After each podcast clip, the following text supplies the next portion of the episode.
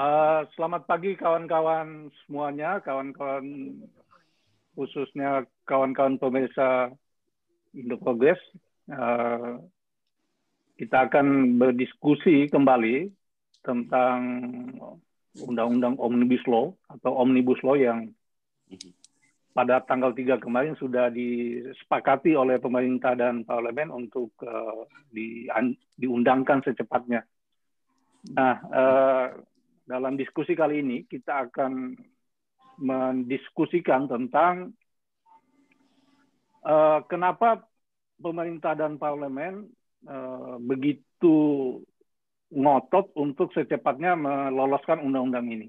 Padahal kita tahu kondisi uh, di tanah air begitu uh, punya banyak masalah, mulai dari soal COVID, uh, mulai dari soal uh, kekerasan terhadap uh, rakyat sipil di Papua dan ini sebenarnya hal-hal yang secara mendesak harus segera ditangani oleh uh, pemerintah gitu loh.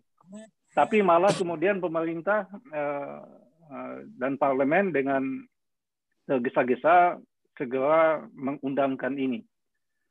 Nah, kita ingin uh, mendiskusikan soal ini bersama dengan beberapa kawan yang sudah ada di uh, forum kita kali ini, yakni Mbak Jumisi dari uh, Federasi Buruh Lintas Pabrik. Halo Mbak Jumisi, ini adalah uh, kali kedua ya Mbak Jumisi ada di sini. Kemudian ya, uh, Gus ya Gus Rui Mautado dari Islam Bergerak, kemudian Fatima Filja Izati, editor Indo Progress dan peneliti di Lembaga Ilmu Pengetahuan Indonesia. Kemudian Bung Ilham Shah atau Ketua Boeing, uh, Ketua KPBI, Konfederasi uh, Perjuangan Buruh Indonesia ya, Bung ya. Terus kemudian Bung Erlangga Pribadi, dosen FISIP Universitas Erlangga Surabaya, dan tidak kalah pentingnya adalah Bung Usman Hamid, Direktur Amnesty International Indonesia. Selamat gabung, Bung. Selamat, terima kasih. Selamat ya. pagi, selamat malam.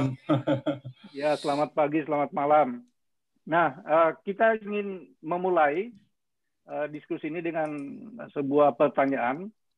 Uh, mengapa pemerintah dan parlemen begitu ngotot dan tergesa-gesa untuk segera meloloskan undang-undang atau rancangan undang-undang omnibus law ini. Uh, siapa yang akan mulai? Mbak Jumisi mungkin lima menit ya. Ya, uh, terima kasih teman-teman. Uh, Selamat pagi semuanya. Semoga sehat selalu di tengah situasi COVID. Tetap semangat. Uh, ya, uh, pertanyaannya kalau misalnya Eh, kenapa pemerintah sekarang ini sangat ngotot ingin cepat-cepat? Itu juga yang kami ingin sampaikan.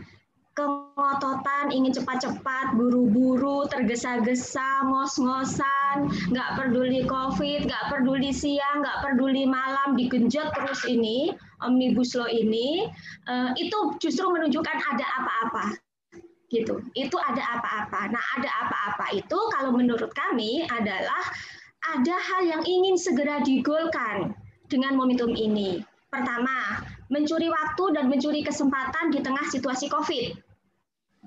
Itu. Kan kita tahu ya, kita dari awal e, melakukan perlawanan dari tahun lalu terkait dengan Omnibus Law, terus kemudian e, apa ada situasi COVID dimanfaatkan terus itu. Masa reses dipakai, masa reses dipakai untuk membahas dan terus membahas gitu. Nah, Uh, itu yang pertama, di tengah situasi COVID dimanfaatkan, dicuri kesempatannya karena gerakan dilarang untuk melakukan mobilisasi massa besar-besaran. Dan kita juga tahu terkait dengan situasi COVID itu nyata, itu ada banyak korban, di antara kami buruh juga ada yang jadi korban gitu. Tetapi pemerintah tetap menggunakan situasi COVID. Bahkan anggota DPR juga ada kan yang kena COVID banyak. Yang kedua adalah ingin buru-buru selesai. Supaya apa? Supaya segera jadi undang-undang mumpung momentumnya ada. Gitu. Supaya segera jadi undang-undang dan segera disahkan. Jadi di sini kita bisa melihat di mana letak keberpihakan pemerintah. terhadap situasi rakyat. Kan kita tahu bahwa saat ini ada hal-hal yang uh, banyak memang kita menolak. Rancangan Undang-Undang Omnibus Law Cipta Kerja yang sekarang disahkan per tanggal 5 kemarin uh, kemudian disahkan menjadi undang-undang. Terus kemudian rencananya ini kan mau dibahas di tanggal 89 di sidang paripurna. Begitu mendengar gerakan akan melakukan mobilisasi massa besar-besaran, cepet-cepetan pemerintah, iya malam minggu bahas, malam Senin bahas, sampai akhirnya tanggal 5 kemarin ketok palu sore-sore. Kami semua kaget ya sebetulnya kita juga sudah tahu bahwa keberpihakannya pemerintah bukan ke rakyat, bukan ke kaum buruh gitu. Tetapi buru-buru mengesahkan ini menunjukkan ada apa-apa. Nah, ada apa-apa itu menurut kami adalah ingin menunjukkan keberpihakannya justru kepada para korporasi, kepada para pemilik modal, kepada eh, orang-orang yang punya kuasa. Begitu menurut saya, Bu. Oke, terima kasih. Uh, Bung Boim mungkin silakan Bung. Kenapa pemerintah dan parlemen ingin cepat-cepat uh, meloloskan rancangan undang-undang omnibus law ini? Ya, terima kasih. Uh, pertama, kita kalau misalnya kita lihat dari awal statement pemerintah uh, omnibus law ini kan sudah disampaikan pada saat pidato setelah pelantikan.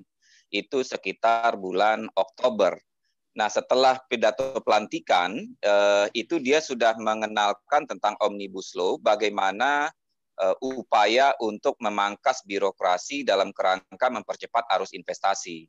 Setelah itu, itu langsung disambut oleh DPR karena pemerintah menargetkan pada waktu itu untuk pembahasannya adalah 100 hari. Nah, saya masih ingat eh, salah satu anggota DPR yang juga dulu aktivis Willy Aditya, dia mengatakan bahwa siap untuk menggarap uh, omnibus law ini dalam waktu singkat karena uh, dia bisa bersedia misalnya waktu masa reses pun akan digunakan untuk pembahasan gitu. Nah, waktu itu belum ada COVID sebenarnya karena uh, COVID di Indonesia ini kan memang mulai maraknya kan pada bulan April, eh bulan Maret. Nah, draft undang-undang itu diajukan ke DPR pada tanggal 7 Februari oleh pemerintah eh, setelah pembahasan yang sembunyi-sembunyi. Nah, pertanyaannya apa motifnya kenapa dia begitu eh, cepat? Nah, kalau saya melihat bahwa ini pemerintahan Jokowi ini sedari awal kan memang bagaimana berpikir pembangunan infrastruktur di mana-mana, jalan, pelabuhan, eh, bandara, kawasan-kawasan baru dibuka, itu pasti membutuhkan anggaran dana yang cukup besar gitu. Nah, pemerintah Jokowi ini punya ambisi besar tentang bagaimana mempercepat pertumbuhan ekonomi dengan cara menggenjot eh, pembangunan terutama infrastruktur. Dan di dalam periode pertama kita bisa melihat itu. Nah, dalam konteks pembangunan begitu pesat itu, begitu besar proyek-proyek yang mereka bangun itu tentu menggunakan eh, dana yang cukup besar. Nah, upaya-upaya untuk mendatangkan atau mendapatkan dana besar itu itu sudah dilakukan sebenarnya pada periode-periode awal. Misalnya dengan membuat uh, kebijakan paket kebijakan ekonomi yang dikeluarkan paket kebijakan ekonomi 1 sampai 16. Pemerintah Jokowi di periode awal juga membuat tax amnesty bagaimana pengampunan pajak agar dana-dana dari luar itu bisa masuk. Tujuannya kan bagaimana dana tersebut bisa dipakai untuk pembiayaan. Nah, yang selanjutnya bagaimana untuk menarik investasi, mau berinvestasi baik itu dalam persoalan infrastruktur maupun dalam persoalan ya, apa usaha yang lain untuk dia bisa berinvestasi di Indonesia gitu. Cuman investor yang namanya investor dalam konteks negosiasi bergen tentu dia akan meminta gue mau syarat-syarat kalau seandainya dia mau berinvestasi. Gue mau berinvestasi di Indonesia ya asalkan anda memenuhi apa yang menjadi keinginan kami gitu Nah, syarat-syarat apa yang disampaikan oleh uh, pemerintah tentu yang menurut pengusaha atau investor maupun uh, pengusaha lokal, hal-hal yang menurut mereka itu tidak menguntungkan di dalam konteks bisnis. Dalam konteks apa misalnya? Contoh masalah perizinan, ya Lalu tentang bagaimana uh, konflik apa pengadaan lahan untuk bisa secepatnya, bagaimana hambatan-hambatan persoalan lingkungan, AMDAL dan segala macam yang dianggap menghambat itu harus di, dibablaskan. bagaimana masa waktu untuk penguasaan hak guna usaha itu bisa diperpanjang. Lalu bagaimana masalah ketenaga kerjaan yang menurut mereka itu membutuhkan kos yang tinggi eh, dalam eh, proses bisnis mereka. Karena Nah, hal-hal seperti itu yang memang sudah diwacanakan sedari awal oleh eh, baik itu pengusaha dalam asosiasi Apindo maupun Kadin di Indonesia maupun dengan eh, kepentingan-kepentingan modal internasional yang pengen mengeksplorasi, mengeksploitasi sumber daya alam kita mau maupun tenaga kerja eh, rakyat pekerja di Indonesia. Nah, Okay. Inilah yang ber, ber, berkolaborasi gitu ya di dalam di dalam sebuah kepentingan yang bercampur aduk sehingga pemerintah ini sebenarnya Jokowi ini semakin menegaskan posisi mereka itu yang mengkhianati uh, Trisakti yang menjadikan satu uh, kampanye tentang bagaimana tentang kemandiri apa berdikari dalam bidang ekonomi, mandiri dalam bidang politik. Hari ini kan bisa kita lihat kita tidak bisa berdikari dalam bidang ekonomi, dalam hal ke, kebijakan politik dalam konteks undang-undang pun itu semua yang diakomodir di dalam omnibus law ini itu semua apa yang menjadi keberatan, apa yang menjadi permintaan dari kepentingan uh, uh, kapitalisme, entah itu kapi, uh, modal dalam negeri maupun modal internasional gitu. Baik. Nah, sehi oh. uh, nanti kita lanjut lagi. Oke, uh, oke, okay, oke. Okay, okay. Bung Usman mungkin bisa menambahkan? Oke, jadi saya kira ini undang-undang omnibus, selain yang tadi sudah disampaikan oleh kawan Jenisi dan juga Boeing, saya kira ini melanggar satu prinsip dasar di dalam sudut pandang hak asasi manusia, yaitu progressive realization. Seharusnya dengan diratifikasinya Covenant tentang hak ekonomi sosial budaya, yang di dalamnya termasuk hak-hak para pekerja atau hak rakyat untuk bekerja, itu seharusnya negara menciptakan legislasi-legislasi yang mendorong pengelolaan sumber daya eh, negara, sumber daya nasional, termasuk juga legislasi nasional, untuk meningkatkan perwujudan hak-hak ekonomi sosial budaya itu, termasuk hak para pekerja atau hak rakyat untuk bekerja atau hak pekerja di tempat kerja gitu. Nah, yang terjadi sekarang ini adalah uh, uh, retrogressive realization, bukan progressive realization gitu. Karena itu dia melawan arus dari uh, policy atau dari kebijakan nasional Indonesia untuk memajukan hak asasi manusia. Itulah sebabnya uh, Amnesty mempersoalkan sejak awal, Amnesty juga mem mem memproduksi satu uh, analisis uh, uh, terhadap undang-undang omnibus yang menggarisbawahi tentang hak-hak uh, para pekerja, hak pekerja di tempat kerja gitu. Dari mulai upah gitu, sampai dengan uh, kualitas hidup layak dan juga uh, sampai dengan menyangkut uh, apa namanya waktu istirahat yang saya kira sangat penting untuk memastikan produktivitas sekaligus juga mem memastikan kesejahteraan dari setiap pekerja. Kalau okay. ditanya uh, kenapa, uh-huh. ya silakan. Ya silakan. Ya kalau kalau ditanya mengapa kemudian uh, itu di, di, dipercepat, saya kira memang ada semacam kepanikan di dalam pemerintah gitu, menghadapi uh, melambatnya perekonomian secara global gitu. Dan tentu saja pertumbuhan ekonomi dua kuartal terakhir di Indonesia yang juga sangat uh, rendah gitu, bahkan uh, sudah uh, sudah dikatakan sebagai memasuki masa resesi gitu. Nah, kepanikan semacam ini sayangnya tidak diikuti oleh uh, cara pandang yang rasional tentang situasi uh, perekonomian dunia yang terdampak dari pandemi. Gitu. Kalau kita lihat majalah ekonomis yang baru misalnya itu ulasannya sangat sangat sangat sangat gamblang betapa alur distribusi, alur produksi itu juga terkena dampak bukan karena pertumbuhan ekonomi yang melambat sebelum COVID, tapi juga COVID mengakselerasi eh, apa namanya per, pelambatan ekonomi itu sehingga hampir tidak mungkin misalnya kita memproduksi eh, katakanlah eh, ekonomi di dalam negeri untuk diekspor ke luar negeri sementara jalur ekspor impornya juga terdampak oleh COVID atau oleh corona. Nah, hal lain yang juga saya kira cukup penting adalah tidak memperhatikan eh, dampak jangka panjang, sebenarnya bukan hanya dampaknya pada para pekerja, tapi juga pada pemerintah. Misalnya urusan pesangon, gitu ya. upah pesangon yang hendak dibayarkan ke depan tampaknya akan juga melibatkan tanggung jawab pemerintah. Dengan kata lain, tanggung jawab pemberian pesangon seandainya terjadi pemehak atau pemutus hubungan kerja dari perusahaan kepada para pekerja itu juga akan ditanggung oleh pemerintah. Ini merugikan keuangan negara. Di sisi lain, dia juga berpotensi merugikan kepentingan perusahaan ya, dalam pengertian yang positif, yaitu eh, dengan turnover yang tinggi, dengan dengan peluang pemehak yang sangat tinggi, dengan pergantian para pekerja yang sangat tinggi, maka memang sekilas dia menguntungkan perusahaan, misalnya karena bisa memperoleh upah buruh yang lebih murah bagi tenaga-tenaga kerja yang baru dan akan direkrut.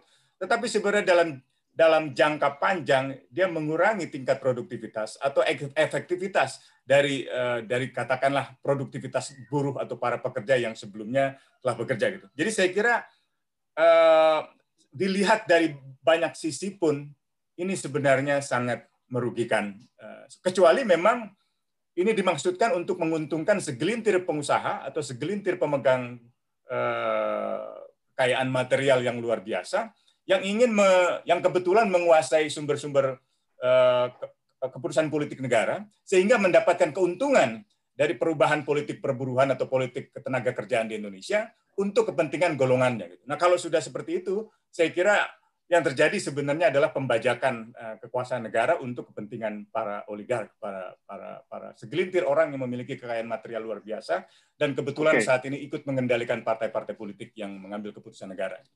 Ya, kita stop di situ, Bung.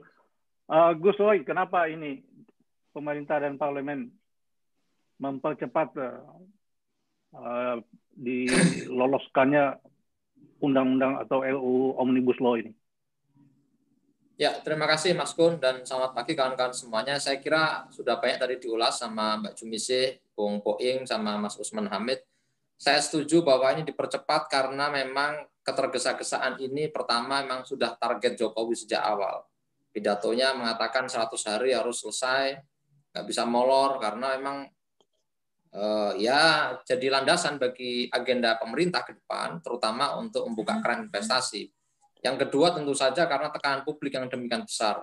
Bahkan nanti mudah-mudahan Bung Boeing bisa nambahi ya sama Mbak Jumisi, saya dengar kabar di media ada petinggi aktivis gerakan buruh juga sudah dipanggil gitu ada dua tokoh yang sudah dipanggil diajak bicara yang seolah-olah itu sudah menjadi representasi dari gerakan buruh padahal ya mewakili segelintir kelompok saja.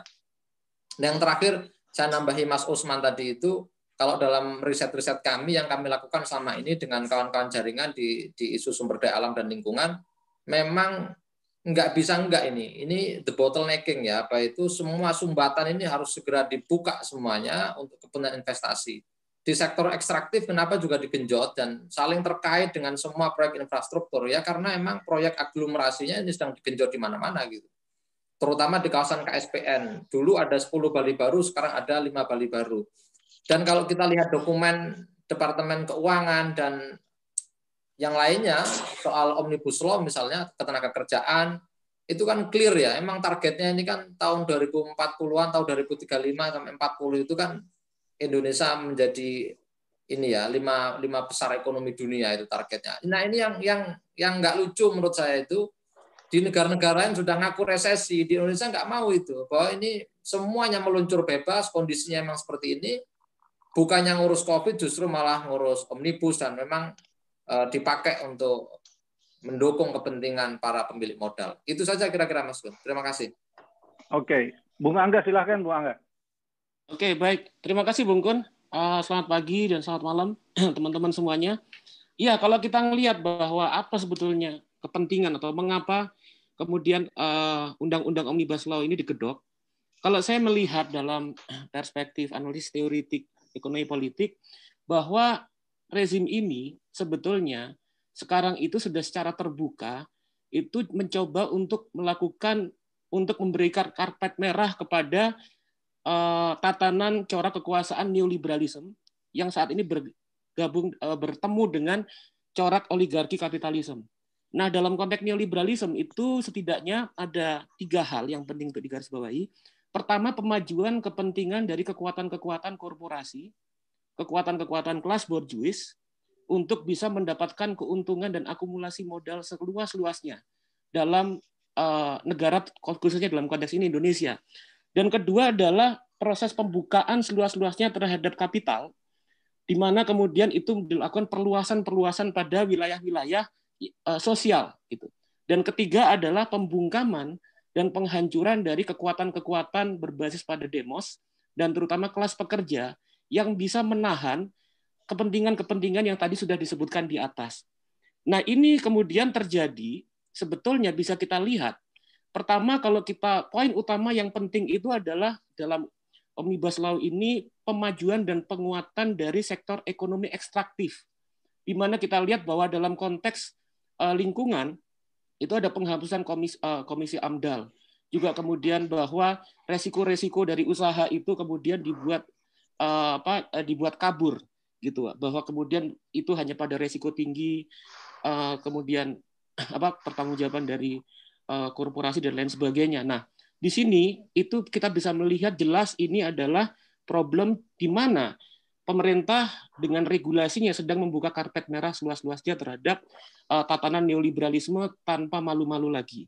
Dan selanjutnya juga bisa kita lihat bahwa pelemahan dan penghancuran kondisi kerja dari kelas pekerja itu sendiri dan pelemahan dari aspirasi mereka. Yang mana itu dilakukan berdasarkan pada eh, eksklusi terhadap proses-proses partisipasi publik yang berlangsung di era eh, COVID-19 ini, pandemi ini. Nah, dari sini selanjutnya, mengapa kemudian digedok dalam jangka waktu terjadinya COVID, terus kemudian dilarang eh, ketika kemudian konsentrasi masa dilarang, ini merupakan model-model yang biasa terjadi di banyak tempat ketika injeksi terhadap tatanan uh, rezim pengetahuan neoliberalisme itu mau masuk dalam regulasi pemerintahan.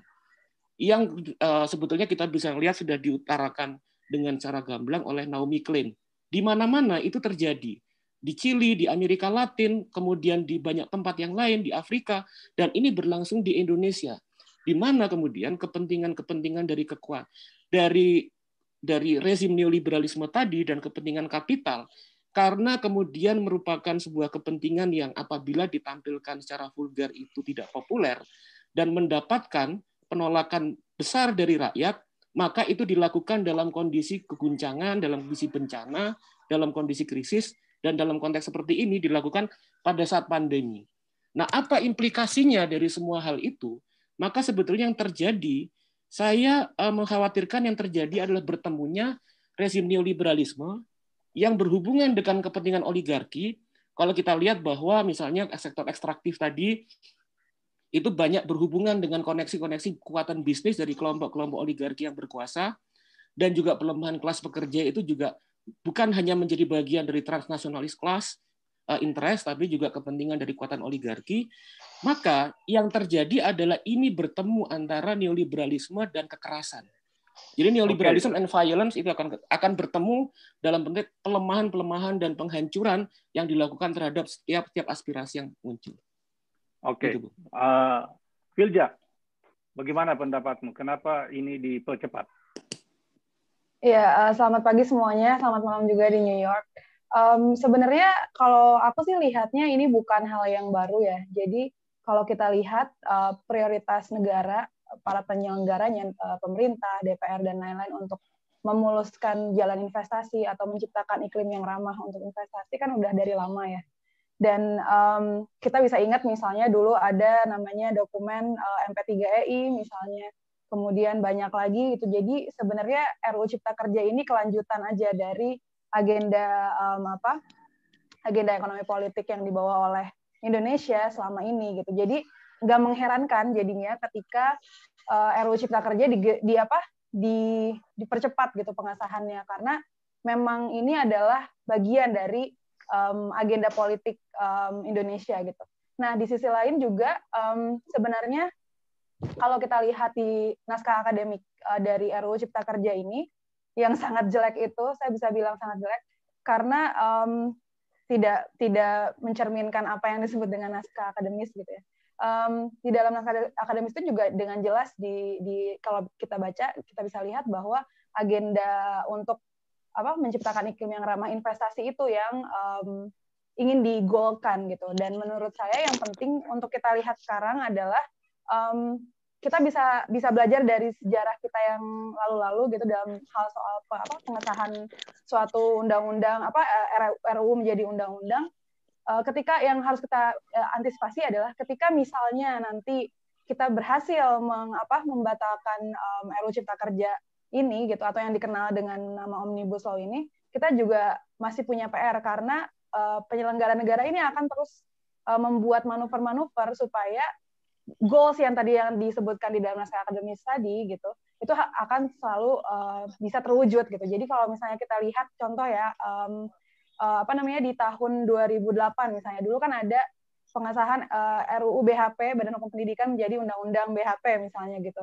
Setelah hmm. dibatalkan oleh MK pun pemerintah dan DPR tetap membuat RUU baru, RUU Pendidikan Tinggi yang nafasnya sama dengan BHP gitu. Jadi menurut saya kita harus waspadanya itu uh, bukan hanya soal um, apa namanya undang-undang uh, aja, eh, undang-undang ini aja, tapi um, mereka akan menggunakan segala cara untuk membuat regulasi-regulasi uh, yang mem, apa yang memuluskan iklim investasi tadi gitu. Jadi um, satu gugur gitu ya misalnya gitu, kemudian ya, mereka akan cari cara untuk bikin lagi yang baru. Nah, sehingga menurut uh, saya kita bisa lihat um, apa bahwa polanya kan seperti itu ya maka yang harus dipikirkan ke depan um, dari buru-burunya pengesahan ini adalah bagaimana supaya kita tidak selalu terjebak di dalam dalam tanda kutip terjebak ya di dalam um, seperti kayak ada ini kita harus uh, apa ada ada undang-undang baru nih uh, rancangan undang-undang baru kita harus apa uh, bersikap ini nah supaya kita ya. nggak seperti itu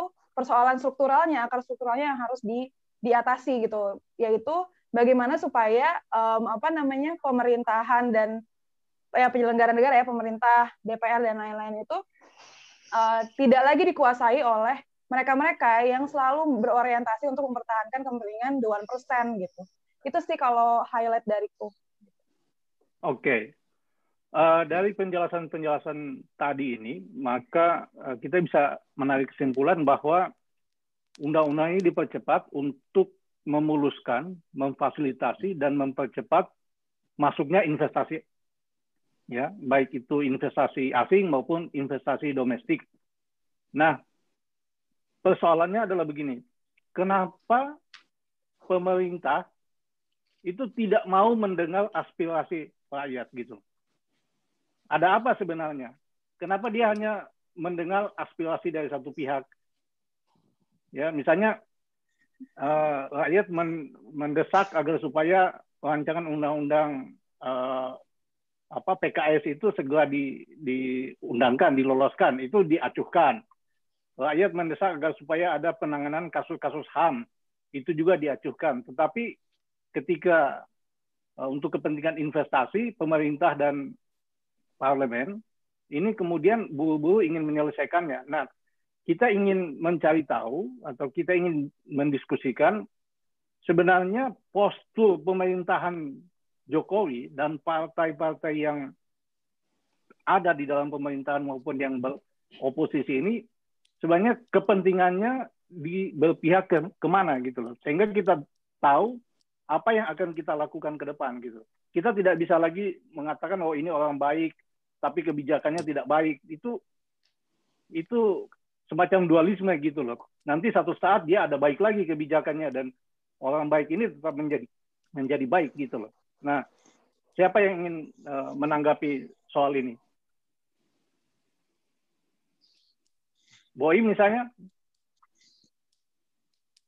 Ya, ya sebenarnya uh, kalau seandainya kita runut ke belakang, tadi udah sempat disinggung sedikit sama Filza, semenjak Orde Baru ini kan mashab ekonomi politik yang dijalankan oleh pemerintah sebenarnya kan tidak ada yang berubah dengan apa yang dijalankan oleh pemerintahan hari ini.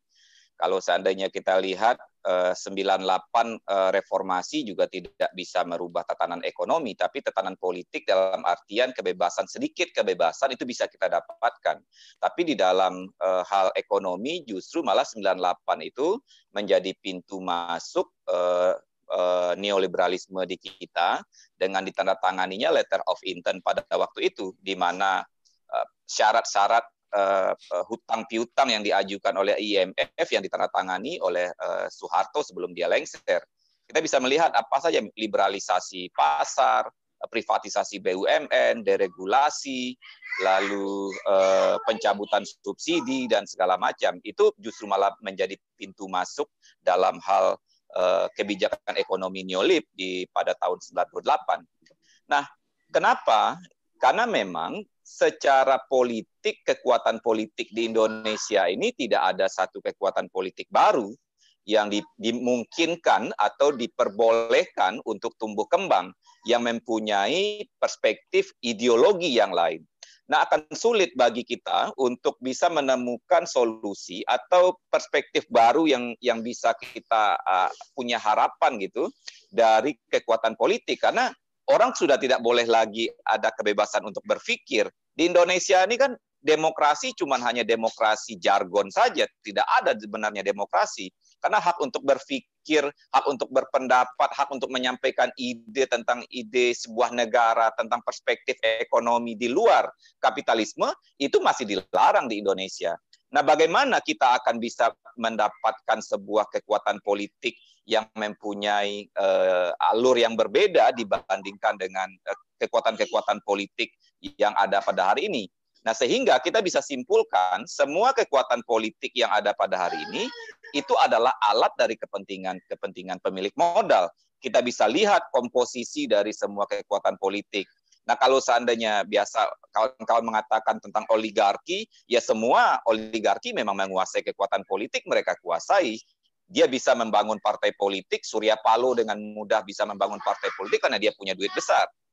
Ya, Abu Rizal Bakri bisa punya kekuasaan di Golkar karena dia punya duit yang banyak gitu loh. Dan hampir tapi, semua Tapi gitu. gini, gini Boeing. Kan Jokowi ini kan munculnya dari bawah. Dia Ya. didukung oleh tim relawan dan ada banyak juga eh, kawan-kawan yang di tim relawan masuk ke dalam pemerintahan. Tapi kemudian kenapa hasilnya seperti ini gitu? Ada Ya, yang bisa relawan eh, mungkin relawan itu kan cuma hanya tim hore. Mereka cuma hanya tim hore, pengambil kebijakan, pengambil keputusan di dalam kebijakan partai kan bukan relawan.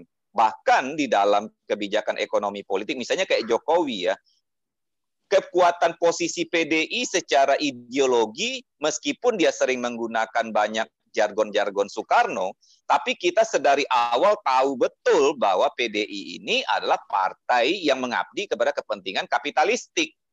Itu sedari awal dalam berbagai macam kebijakan ekonomi politik, dalam hal perundang-undangan yang dikeluarkan semenjak Orde Baru, itu kita bisa melihat.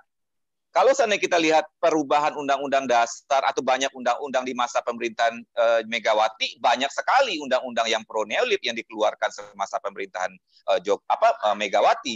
Di- Megawati jadi baik. presiden. Oke, coba kita dengar pendapat dari Bung Usman tentang kenapa eh, Jokowi yang lahir dari rakyat, yang dibesarkan oleh tim relawan dan datang dari eh, satu kota kecil kemudian men- naik secara bertahap menjadi penguasa tertinggi di negeri ini dengan jargon-jargon yang populistik berakhir seperti ini. Eh, makasih Bung. Tapi mungkin pertanyaannya juga perlu direnungkan. Apa betul Jokowi itu berasal dari rakyat? Kenapa? Karena di di pertengahan Agustus atau di pertengahan tahun 2014 itu saya ingat betul Fedi Hadis menyampaikan satu kritik ketika banyak para sarjana yang sangat optimis dengan kemunculan Jokowi dari eh, Solo ke Jakarta dan dari Jakarta ke tingkat nasional, dari wali kota ke gubernur dan menjadi orang yang paling prospektif sebagai calon presiden. Fedi mengatakan hati-hati untuk mengatakan bahwa Jokowi adalah orang yang datang dari rakyat, bukan dari oligarki, bukan dari cendana, dan bukan dari militer. Karena dalam catatannya, eh, Jokowi adalah bagian dari bisnis yang berlangsung di masa Orde Baru. Dan ia ketika itu juga sudah terhubung dengan lingkaran bisnis salah satu figur sentral dari kekuatan Partai Golkar, misalnya eh, Luhut eh, Panjaitan. Jadi jejaring bisnis yang telah dibangun uh, sebelum uh, sebelum reformasi datang itu membuat Fedi ragu bahwa uh, Jokowi benar-benar orang yang bisa dikatakan datang dari luar sistem atau datang di dari dari bawah. Gitu. Dan yang kedua, saya sejak awal saya ingat saya menulis di New Mandala di bulan April atau awal Mei ketika itu kampanye baru saja dimulai gitu. Nah, di dalam artikel itu saya saya sampaikan bahwa Jokowi itu hanya menjadi salah satu orang yang digerakkan di dalam kekuatan partai politik nasionalis PDIP yang pada masa memerintahnya mereka tidak pernah memiliki rekam jejak yang positif dalam soal hak asasi manusia. Bahkan pelarangan kembali orang-orang yang pernah menjadi tahanan politik untuk mencalonkan eh, di dalam kontestasi politik itu terjadi dalam pemerintahan Megawati.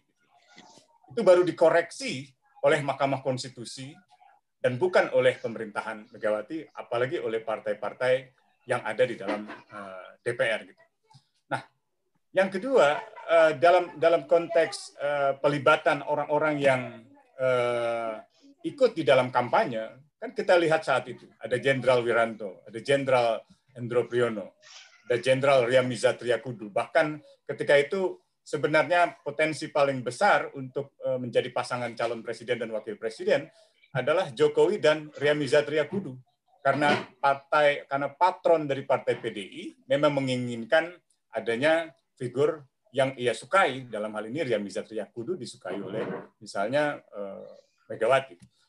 Januari 2015 ketika berlangsung uh, polemik tentang pencalonan Kapolri Budi Gunawan untuk uh, apa namanya diajukan ke DPR itu juga banyak mengalami penolakan. Dan yang dilakukan Jokowi bukan mengkoreksi dia hanya mundur selangkah untuk kemudian memproyeksikan misalnya sosok seperti Budi Gunawan sebagai kepala Badan Intelijen Negara. Dalam struktur politik di Indonesia kepala Badan Intelijen Negara adalah posisi yang lebih prestisius dibandingkan dengan kepala Polri tidak pernah ada jenderal polisi yang menjadi kepala BIN, kecuali Jenderal Sutanto. Itu pun setelah menjadi Kapolri. Gitu. Jadi sejak awal saya kira sudah ada pandangan yang keliru dari banyak pengamat uh, tentang uh, pemerintahan Jokowi. Bahkan ketika itu hendak diletakkan seolah-olah dia seperti populis kiri di Amerika Latin gitu. Saya kira itu keliru fatal. Gitu. Dia tidak dia tidak belajar pada sejarah di mana pemerintahan Megawati itu sama sekali tidak menaruh perhatian soal hak asasi manusia. Dalam kasus Papua, pembunuhan Teis Eluai terjadi. Dalam kasus Aceh, operasi militer itu mengorbankan begitu banyak nyawa manusia gitu. Jadi dalam struktur politik yang demikian, kita tidak mungkin uh, bisa menempatkan Jokowi sebagai subjek politik itu sendiri gitu. Karena ia hanyalah ya saya tidak ingin menyebut istilah boneka, tetapi ketika itu istilah boneka itu begitu begitu sebenarnya begitu mengganggu kubu politik Jokowi. Dan biasanya ketergangguan itu memang disebabkan karena akurasi uh, akurasi dugaan itu. Gitu. Nah ini yang yang saya saya lihat dari waktu ke waktu gitu. Ketika kabinet pertama disusun pun sebenarnya kan Jenderal Wiranto paling kuat menjadi Menko Polhukam. Tapi karena desakan para aktivis yang masih ada di dalam, ya ketika itu ada sebagian aktivis yang ikut di dalam uh, mengkampanyekan Jokowi, menolaknya dan memang ada dampak sedikit gitu untuk menunda itu. Tapi di tengah jalan kan kita sama-sama tahu bahwa pada akhirnya Wiranto pun menjadi Menko Polhukam gitu. Menantunya misalnya Jenderal Hendro Priyono itu menjadi atau menduduki jabatan strategis sekarang kepala staf angkatan darat gitu. Anaknya sendiri menjadi komisaris. Lalu eh, eh, kalau tidak salah menantu atau saya lupa itu keluarganya dari Pak Luhut eh, itu juga mengalami peningkatan kenaikan pangkat yang sangat sangat tinggi di kalangan militer gitu. Nah, pada saat yang sama, polisi juga kembali ke keseret di dalam politisasi itu. Dan politik polisi yang pernah berlangsung di masa Megawati sekarang itu berulang kembali gitu. Ya seperti melanjutkan partisanship eh, keberpihakan partisan terhadap pemerintahan di bawah eh, partai PDI gitu. Dan itu okay. juga yang sekarang dijelaskan oleh Made Supriyatma sebagai kembalinya dual function atau dui fungsi bukan dari tentara tetapi dari polisi. Karena di mana-mana sekarang polisi uh, sangat uh, sangat sangat uh, dominan. Dan polisi jelas ber sangat loyal pada Jokowi, memberikan proteksi yang berlebihan pada Jokowi, dan itu terlihat dalam kasus-kasus kriminalisasi atau penangkapan terhadap orang-orang yang dituduh atau dianggap kritis terhadap pemerintahan atau terhadap Jokowi. Oke, uh, satu lagi soal uh, figur Jokowi ini sebelum kita masuk ke sesi selanjutnya, uh, Bung Angga, kenapa Jokowi menjadi figur yang antagonistik seperti saat ini? Ya, tadi saya mau kembali pada pertanyaan awal ya, mengapa kemudian rezim sekarang hanya mengakomodasi kepentingan dari korporasi. Nah, kalau kita lihat bahwa baik yang di pemerintahan ataupun di sebagian besar kekuatan politik di Indonesia, itu sebetulnya kepentingan-kepentingan ekonomi dan kepentingan bisnisnya sangat terhubung dengan uh, undang-undang Omnibus Law terutama pada konteks pemajuan yang tadi saya utarakan pada pemajuan kepentingan modal dalam ekonomi ekstraktif dan kedua pada pelemahan kondisi kerja dan hak-hak eh, kaum buruh dan rakyat eh, secara lebih luas. Nah, ini yang sebetulnya menjadi yang tadi saya utarakan pertemuan antara masuk antara kemudian menguatnya neoliberalisme dalam corak kekuasaan oligarki. Nah, dari sini kemudian yang terjadi itu dilakukan dalam konteks uh, ketika kemudian kondisi krisis atau uh, pandemi ini terjadi. Nah, sehubungan dengan Jokowi, tadi saya uh, sepakat dengan Bung Usman Hamid bahwa memang sejak awal meskipun Jokowi itu berangkat dari uh, sosok figur uh, pemimpin lokal dari Solo, tapi kalau kita cermati dari awal bahwa naiknya Jokowi dalam kekuasaan itu tidak bisa dilepaskan dari kekuatan-kekuatan jejaring oligarki. Bahkan kemudian dari awal dia menjadi bagian dari kekuatan bisnis yang tidak lepas dari kekuatan oligarki tersebut. Nah, ketika kemudian sampai 2000 eh, apa dari Solo ke Jakarta kemudian ke menjadi presiden, memang kemudian ada uh, apa ada inisiatif dari beberapa kalangan kekuatan progresif untuk bisa mempengaruhi agar corak kekuasaan bisa berubah. Tapi kita dihadapkan pada kondisi-kondisi di mana dalam sosial struggle-nya, dalam pertarungan sosialnya, aliansi kekuatan bisnis, politik yang ada di dalam Jokowi ataupun di uh, di Prabowo dan kekuatan yang lain itu masih sangat dominan menguasai arena politik di Indonesia. Nah, momentum uh, omnibus law itu memang bukan awal dari masuknya neoliberalisme, tapi ini adalah menjadi bagian penting ketika pertemuan antara neoliberalisme dan corak kekuasaan yang koruptif, kemudian oligarkis, mengguna, mulai menggunakan uh, apa instrumen-instrumen kekerasan dan mengabaikan hak asasi manusia, ini pelan-pelan kemudian merubah lebih mendalam, lebih jauh persoalan dan dislokasi ekonomi politik di Indonesia. Yaitu apa? Yaitu saya agak berbeda dengan uh, banyak kalangan intelektual yang melihat bahwa ini tren iliberal demokrasi. Saya melihat bahwa ini bukan tren iliberal demokrasi, tapi tren new despotism dalam kerangka-kerangka pelembagaan demokrasi minimal. New despotism itu artinya adalah bahwa di satu sisi kita ngomong soal penguatan digital revolution 4.0, tapi di sisi yang lain pengawasan-pengawasan terhadap sosial media dan terhadap uh, dalam uh, dunia maya itu semakin menguat dengan kemudian misalnya modelnya cyber police. Juga kemudian di satu sisi uh, kita hanya bicara tentang demokrasi elektoral tapi kemudian kita melihat bahwa pelembagaan-pelembagaan politik demokrasi sama sekali tidak berpihak pada kepentingan demos. Nah, saya pikir itu yang terjadi di Indonesia sekarang dan bukan hanya kemudian ini tadi pertemuan dem, eh, apa oligarki dan uh, neoliberalisme, tapi ini sekarang mengarah pada penghancuran dan pelemahan sendi-sendi demokrasi kita yang memang sudah masih lemah. Gitu, Oke. Oke. Okay. Uh, dari diskusi ini, saya saya teringat satu kasus yang terjadi di Argentina tahun 2001. Jadi oh, iya. ketika itu Argentina dipimpin oleh Presiden Carlos Menem. Presiden Carlos Menem ini dari partai uh, Peronis. Peronis ini partai populis. Kira-kira di Indonesia itu kayak PDIP lah, ya. Mirip-mirip begitu, walaupun tentu saja tidak tidak sama gitu. Nah, Carlos Menem ini ketika berkampanye itu kampanyenya sangat populis, anti neoliberal, anti investasi asing, pro kesejahteraan rakyat, ya. Dan dan kemudian dia terpilih sebagai presiden. Tetapi begitu dia terpilih, dia dengan serta-merta membalik badannya, membalik punggungnya dari konstituen yang memilihnya. Ya persis seperti hmm. Jokowi kalau kita kalau kita sandingkan saat ini. Ya. Jokowi kan kampanyenya kan begitu, ya populis, anti investasi asing, ya anti neoliberal. Kalau kita ingat di di masa-masa periode sebelum periode pertama kan, terutama di slogan nawacita itu sangat kelihatan kalau dia uh, mengagendakan atau mengampanyekan kebijakan-kebijakan yang rakyat, yang populis. Nah, apa yang terjadi kemudian di Argentina pada 2001 adalah rakyat kemudian menyatukan diri untuk bergerak turun ke jalan, melakukan aksi-aksi mobilisasi sehingga kemudian Presiden Carlos Menem ini jatuh.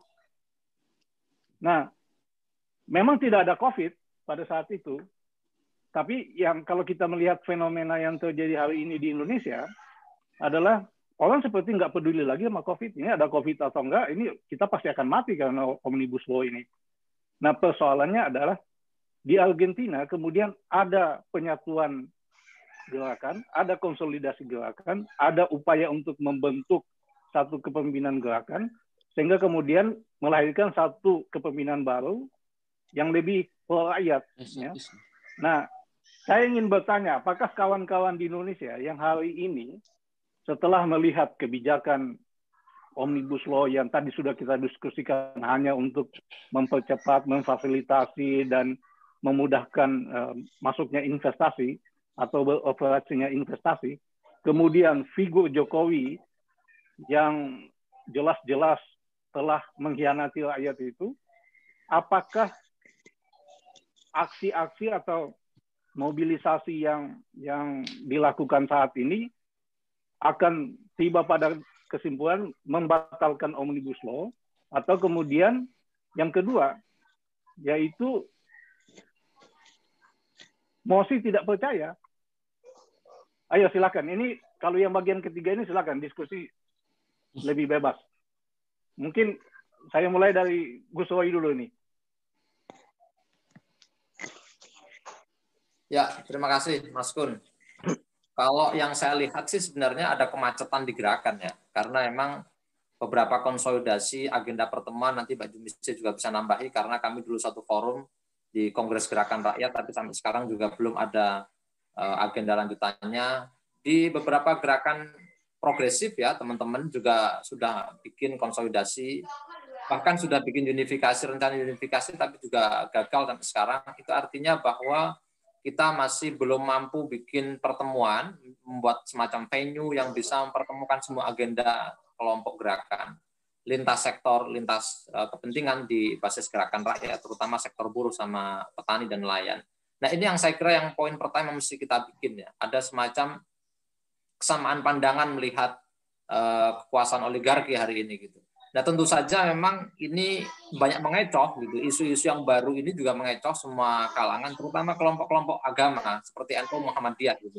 Kelihatan sekali misalnya di kelompok NU eh, masih malu-malu atau enggan untuk bersuara karena memang ya selain bahwa di sana juga ada Kiai Ma'ruf Amin yang menjadi ketua eh, NU, tapi juga karena ada isu-isu yang mendistraksi gerakan sosial hari ini, gerakan rakyat terutama bangkitnya komunisme, terus kemudian isu-isu tentang kelompok Islam ya, kelompok uh, ekstra uh, kelompok konservatif seperti yang sekarang ada model bangkitnya Gatot Nurmantio gitulah ya, yang tiba-tiba terus muncul bahwa isu rakyat. Nah ini membuat orang khawatir. Kalau kita sekarang mau mengkritik pemerintah, seolah-olah dianggap kita bagian dari kelompok mereka. Seolah kita akan bisa dibajak oleh kelompok yang uh, tadi itu kelompok Islam garis keras gitu misalnya atau hanya orang-orang yang sedang sakit hati dan pemerintahan Jokowi. Nah ini yang yang mendistraksi gerakan itu menjadi meluas nggak hanya di kalangan buruh, petani uh, atau mahasiswa. Padahal kita sebenarnya menurut saya kita punya momentum di tengah COVID hari ini memang uh, kekuatan polisi seperti kata Bang Usman tadi memang sangat hegemonik. Saya dapat kabar misalnya kawan-kawan di Bandung kemarin saja jalan kaki jadi itu diserang gitu bahkan teman-teman uh, anak-anak muda di Bandung sekarang jadikan target utama semua persoalan salah mereka seolah begitu saya ingat misalnya satu tahun yang lalu ya persis di bulan September yang lalu kami juga aksi di di gedung DPR untuk menentang ini juga termasuk mulai KPK terus kemudian munculnya undang-undang Minerba dan sekarang Omnibus Law itu satu rangkaian. Dulu kami itu saya ingat betul, kami itu sudah bubar gitu kan. Kita bubar, jalan kaki mau pulang jam 5 sore itu kami diserang. Jadi tapi berita di mana-mana seolah kami bentrokan enggak, kami diserang gitu. Gerakan rakyat diserang. Jadi emang sementara kelompok-kelompok pro demokrasi yang kita bayangkan sebagai pro, pro demokrasi ya, kelompok-kelompok agama besar seperti NU dan Muhammadiyah enggak banyak berbicara gitu. Karena emang mereka masih menganggap bahwa gerakan rakyat ini ditunggangin. Gerakan buruh, gerakannya Mbak Jumise yang juga membela LGBT, membela hak-hak perempuan di satu sisi. Tapi bagi mereka dibayangkan jangan-jangan Jumise ini juga ditunggangi sama kelompoknya Gatot gitu. Kelompok Islam garis keras ini kan nggak masuk akal dan ini berkecambah ber, bermunculan dalam diskursus kita hari ini, terutama dalam percakapan publik ya. Ini ini liar sekali itu menurut saya, Mas. Jadi dua hal ini kalau bisa kita selesaikan ya. Pertama konsolidasi di gerakan massa, terutama gerakan kalangan progresif ini nggak ricu sendiri. Kita sudah punya momentum penting menurut saya itu sejarah ya. Sejarah betul Kongres Gerakan Rakyat nanti Mbak Jumisi sama Bung Boeing bisa nambahin. Bang Usman juga hadir waktu itu. Nah itu mestinya kita rumusan-rumusan tadi itu jadi pijakan bersama, jadi bahan ya, jadi bahan untuk gerak bersama hari ini. Yang kedua, merumuskan. Nah, gerakan ini kan simpang siur nih, Mas, Mas Kun. Ini simpang siur, kawan-kawan muda kita juga butuh pegangan, butuh pandangan politik yang jelas. Gitu. Soal ini sajalah, ini ini mohon maaf ya, perlu saya singgung juga, meskipun agak agak sensitif gitu ya. Debat soal uh, berjuang di dalam dan berjuang di luar, menurut saya ini insignifikan. Ini diskusi yang nggak layak dilanjutkan. Gitu. Saya setuju dengan Bang Usman tadi di awal. Gitu saya tahun 2014 juga ikut mendukung Jokowi. Faktanya begitu, gitu kan. Bahkan ikut ah, bikin bikin kampanye di mana-mana. Saya terlibat betul aktif di daerah waktu itu. Namun saya setuju bahwa di tahun 2014 kita mendorong Jokowi jangan sampai ada pelanggar HAM yang naik. Ya faktanya Jokowi bukan pelanggar HAM. Tapi kalau Jokowi bukan dari kalangan elit, ntar dulu gitu kan. Kalau kita percaya dengan diferensiasi kelas di pedesaan, Jokowi ini elit gitu. Kecuali kita membayangkan bahwa pertarungan antagonisme kelas itu cuma rakyat versus elit ya, kita sangat sangat menyederhanakan kalau begitu. Enggak, Jokowi ini bagian dari elit di tingkat lokal. Tentu saja dia nggak sebesar Prabowo, tapi konfigurasi politik nasional dibentuk strukturnya oleh kekuatan oligarki, terutama di sektor ekstraktif yang sangat kuat sekali. Ini kentara di tahun 2019 di riset-riset kami di seksi killers. Gitu. Nah, buat saya kalau gerakan ini masih begini saja, dua isu ya, dua isu tadi, isu nasionalisme, isu agama, nggak bisa juga didorong oleh kawan-kawan gerakan ya, direspon, terutama gerakan buruh dan mahasiswa, nggak bisa meyakinkan nih kelompok-kelompok semacam NU dan Muhammadiyah. Tentu saja kita kita sangat sangat apa ya macet gitu mas. Belum belum belum ada jalan keluar. Saya setuju. Mestinya okay. kita seperti Peroni ya, gerakan Peroni di Argentina. Momentum ini. Saya saya terakhir nih mas. Sekarang wacananya misalnya kita mau menggugat di JR gitu. Dalam sejarah JR ini kan kayak kita masuk labirin yang nggak pernah kita menangkan gitu Mas. Hmm. Dengan dengan kekuatan mereka yang luar biasa, dengan semua kerangka yang sudah kerangka hukum maupun politik yang sudah mereka kuasai, nyaris ini nggak mungkin sama sekali. Apalagi ini formasinya adalah omnibus law, omnibus ya. Jadi paling mungkin orang sekarang itu mengkritik atau menggugat di GR itu poin per poin, pasal per pasal, klaster per klaster, tapi itu juga sangat melelahkan. Jalan satu-satunya saya setuju minimal selama-lamanya iman dalam Islam itu bersuara bahwa ini batil dan kita menyatakan melawan dan apa aksinya? Salah satunya yang paling mungkin adalah bikin eh, apa itu mosi tidak percaya atau civil obedience. Terima kasih. Itu Mas. Oke, Baju Misi silahkan dilanjutkan. Ya, uh, jadi gini, sebetulnya kan kalau dari sisi gerakan kita sudah sangat berupaya gitu untuk membangun persatuan antar gerakan. Dan itu nggak ada henti-hentinya. Uh, apakah lelah gitu? Iya, tetapi tidak boleh berhenti dan banyak faktor yang mempengaruhi kenapa kita terus mencoba untuk bersatu, membangun gerakan, terus kemudian nanti loss lagi, tapi nggak ada lelahnya nanti bikin lagi dengan nama yang berbeda lagi itu bertahun-tahun semenjak saya jadi buruh pabrik sampai sekarang itu nggak berhenti gitu.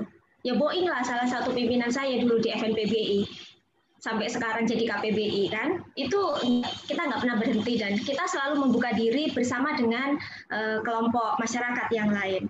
Nah banyak hal yang juga mempengaruhi menurutku selain apa yang tadi disampaikan oleh Gus Roy. Yang pertama memang uh, luas wilayah Indonesia ini kan uh, begitu luas gitu, jadi uh, keberagaman uh, budaya, terus kebiasaan, kemudian latar belakang politik, keyakinan, uh, itu mempengaruhi. Uh, terus juga kita juga merasa kayak ada peran propaganda memang gitu. Perang dengan orang-orang yang sengaja ingin uh, menghancurkan. Jadi ada propaganda-propaganda yang sangat halus sebetulnya, tetapi konteksnya adalah menghancurkan. Ada juga yang seperti itu. Itu biasanya dilakukan oleh elit-elit politik yang ingin naik ke kekuasaan, gitu. Nah kadang-kadang uh, gerakan itu terbawa, harus diakui itu kadang-kadang terbawa, kadang-kadang kembali lagi ke rohnya, gitu dan itu berulang-ulang. Uh, dulu juga melihat Megawati, aduh presiden pertama Indonesia perempuan, sempat gitu ya, sempat ada uh, apa, jangan-jangan dia baik gitu. Tapi pas begitu Megawati mengesahkan Undang-Undang 13 tahun 2003, wah kecewa banget kita. Yang sampai kita demonstrasi merobohkan pagar DPR, eh, kemudian uh, kita diserang dengan meter kanon gitu, itu itu luar biasa gitu. Terus pada saat melihat Jokowi gitu, ya dari Solo, kalau melihat kampanye-kampanye itu siapa pun publik itu akan terbawa gitu loh. Publik ya, masyarakat yang sangat luas yang kemudian melihat sosok Jokowi di TV eh, yang tidak pernah mengambil gajinya sebagai wali kota, yang selalu bagi beras ke warga dan lain-lain dan lain-lain waktu mau jadi presiden gitu. Itu kampanye sedemikian rupa diolah kemudian seolah-olah baik gitu. Pas PP 78 tahun 2015 disahkan oleh Jokowi gitu, marah lagi rakyat. Bangun uh, gerakan mogok nasional. 26 jadi ter, uh, tersangka. Bersidang kita satu tahun gitu proses sampai uh, gerakannya adalah untuk membebaskan 26 aktivis yang uh, apa jadi tersangka di mogok nasional 2015. Terus begitu mencoba diakumulasi terus. Kemudian eh, apa? Kalau pertanyaannya apakah kita mau GR atau mau mosi tidak percaya, sebetulnya dua-duanya bisa dilakukan. Tetapi yang paling penting juga adalah bagaimana eh, apa gerakan itu diperkuat, bagaimana eh, apa tidak ada hentinya dan memang kita butuh sosok kita butuh figur itu yang pertama figur itu adalah figur yang sanggup menyatukan semua gerakan tidak sektarian yang buruh uh, apa merasa bahwa buruhlah yang paling tertindas? Enggak. Uh, kaum miskin kota merasa paling tertindas? Enggak. Semua kita rakyat itu menjadi korban dari sistem kapitalisme saat ini. Menurut saya seperti itu dan figur itu yang sekarang sedang berproses. Siapakah nanti yang muncul kita tidak tahu. Apakah Usman Hamid apakah Boeing apakah Busroy ya itu bebas-bebas saja tetapi kita terus bergerak ke sana dan aku mengapresiasi itu kemudian berikutnya yang ingin saya tambahkan adalah eh, apa sebetulnya masing-masing sektor itu kan bergerak dengan sektornya. Nah, kita punya kesempatan untuk mengajak sektor itu juga paham politik, sadar politik, bahwa sebetulnya apa yang terjadi terhadap sektornya itu ada kebijakan dari politik. Jadi untuk saya misalnya sebagai pimpinan serikat buruh, saya akan bilang kepada teman-teman anggota bahwa persoalan upah itu adalah persoalan politik. Ini bukan persoalan kita adu mulut, eh, kuat-kuatan argumen dengan pengusaha, tetapi ini kebijakan gitu. Jadi jangan hanya berpikir bahwa di pabrikmu itu adalah masalahmu, pabrikmu itu adalah masalah teman-teman di pabrik yang lain gitu dan itu juga eh, apa mesti diakumulasikan kesadaran itu ke yang lain. Nah masalahnya sekarang kita ada eh, dalam posisi itu juga yang juga kita harus melihat ke bawah juga bagaimana masa secara luas itu belum sadar politik karena sedemikian kondisi ekonomi yang sangat sulit gitu sehingga lebih fokus untuk mencari uang untuk bertahan hidup hari ini saya kerja apa supaya saya pulang bisa memberi makan hmm. anak istri suami gitu. Nah kadang-kadang hal, hal politik itu diabaikan. Begitu. Ya. Ya. Oke. Okay. Dari dari penjelasan ini eh, kita saya menangkap saya pribadi menangkap gerakan di Indonesia ini seperti Sisyphus gitu loh. Jadi dia hmm. dari bawah mendorong batu naik ke atas, susah payah, batunya jatuh lagi. Didorong lagi ke atas, jatuh lagi. Ya, tapi seperti kata Mbak Jumi sih, ini terus saja diusahakan, terus saja diusahakan. Tetapi kan oligarki semakin kuat, gitu. Dan ini ini terbukti gitu loh. Nah, uh, Filja, bagaimana uh, menyelesaikan dilema ini? Silahkan. Ya, uh, sebenarnya tadi udah sepakat ya dengan Gus Roy dan uh, Mbak Jumisi soal upaya-upaya yang sudah dilakukan, yang banyak dilakukan oleh gerakan sosial di Indonesia. Cuma di sisi lain yang ingin uh, saya highlight juga adalah uh, sebetulnya satu apa ya satu kekuatan um, yang potensial lain adalah um, sekarang ini kan media sosial dan um, apa namanya ya kampanye-kampanye di media sosial ini semakin meningkat gitu dan saya melihat adanya harapan sebenarnya uh, dari anak-anak muda um, yang maksudnya generasi yang sekarang yang mulai uh, awareness uh, terhadap politiknya itu semakin meningkat sebenarnya gitu. Kita bisa lihat misalnya dari uh, kemarin uh, waktu pengesahan Omnibus Law, uh, kebanyakan yang bersuara adalah yang the so-called uh, Gen Z ini gitu. Jadi sebenarnya mungkin um, orientasi dari pengorganisiran uh, gerakan sosialnya yang juga harus diperluas gitu. Maksudnya adalah um, anak-anak uh, muda, uh, pelajar STM, mahasiswa, kemudian para pemuda-pemudi um, apa namanya mereka yang um, apa prekariat gitu, itu yang juga harus jadi sasaran baru dari um, pengorganisiran gerakan sosial gitu karena selama ini harus kita akui uh, sasaran pengorganisiran gerakan sosial dan gerakan buruh di Indonesia kan bisa dibilang masih terbatas. Nah, um, mes, apa meskipun meski demikian um, sebenarnya terlepas ya dari berbagai um, apa namanya kendala dan lain-lain, uh, saya sih bisa melihat beberapa pencapaian sebenarnya dari gerakan sosial yang yang ada selama ini gitu. Um, salah satunya soal awareness gitu. Um, dulu uh, sekitar 10 tahun lalu gitu untuk bicara soal misalnya komersialisasi pendidikan atau um, kekerasan um, dan pelecehan uh, terhadap perempuan, kekerasan seksual gitu terhadap perempuan itu kan sulit um, dijangkau oleh sebanyak mungkin orang gitu. Nah sekarang udah mulai uh, banyak sangat banyak orang yang aware soal isu itu gitu. Jadi um, udah ada sebenarnya eh, pencapaian-pencapaian meski tujuan yang lebih besarnya misalnya membangun kekuatan politik yang uh, apa dari gerakan sosial sebagai bagian dari apa konfigurasi politik yang yang diperhitungkan masih masih dalam upaya menuju ke sana gitu karena memang untuk mengkonsolidasikan kekuatan um, rakyat the 99% ini kan bukan pekerjaan satu hari gitu tapi um, itu uh, apa namanya kalau dibilang nggak ada pencapaian juga nggak ada sebenarnya gitu. Uh, dan mungkin juga um, kalau saya sih lebih melihatnya adalah uh, mungkin bukan menantikan uh, figur yang bisa mempersatukan semuanya ya tapi lebih kepada uh, bagaimana kita bisa gerakan sosial gerakan buruh di Indonesia ini bisa menjadi satu kekuatan um, yang kekuatan politik yang yang signifikan gitu dalam konfigurasi politik di Indonesia gitu. Um, problemnya memang banyak ya. Tadi sudah disebutkan oleh Gus Ray oleh Mbak Jumisi banyak. Tapi juga ada um, sebenarnya celah-celah atau apa ya potensi yang bisa kita ambil gitu. Uh, yang yang tadi yang pertama uh, dengan apa advancement uh, apa teknologi uh, advancement ini uh, soal apa namanya Eh, media sosial dan lain-lain. Termasuk misalnya um, diskusi kita pagi ini sebenarnya ini adalah uh, salah satu sarana untuk edukasi gitu kan edukasi publik gitu. Nah itu yang bisa dimaksimalkan kalau menurutku. Jadi um, apa tinggal kita mem, mem, apa ya melihat um, ruang-ruang mana aja yang bisa kita uh, ambil gitu sih. Dan juga untuk um, misalnya pembentukan um, kekuatan tadi ya gitu.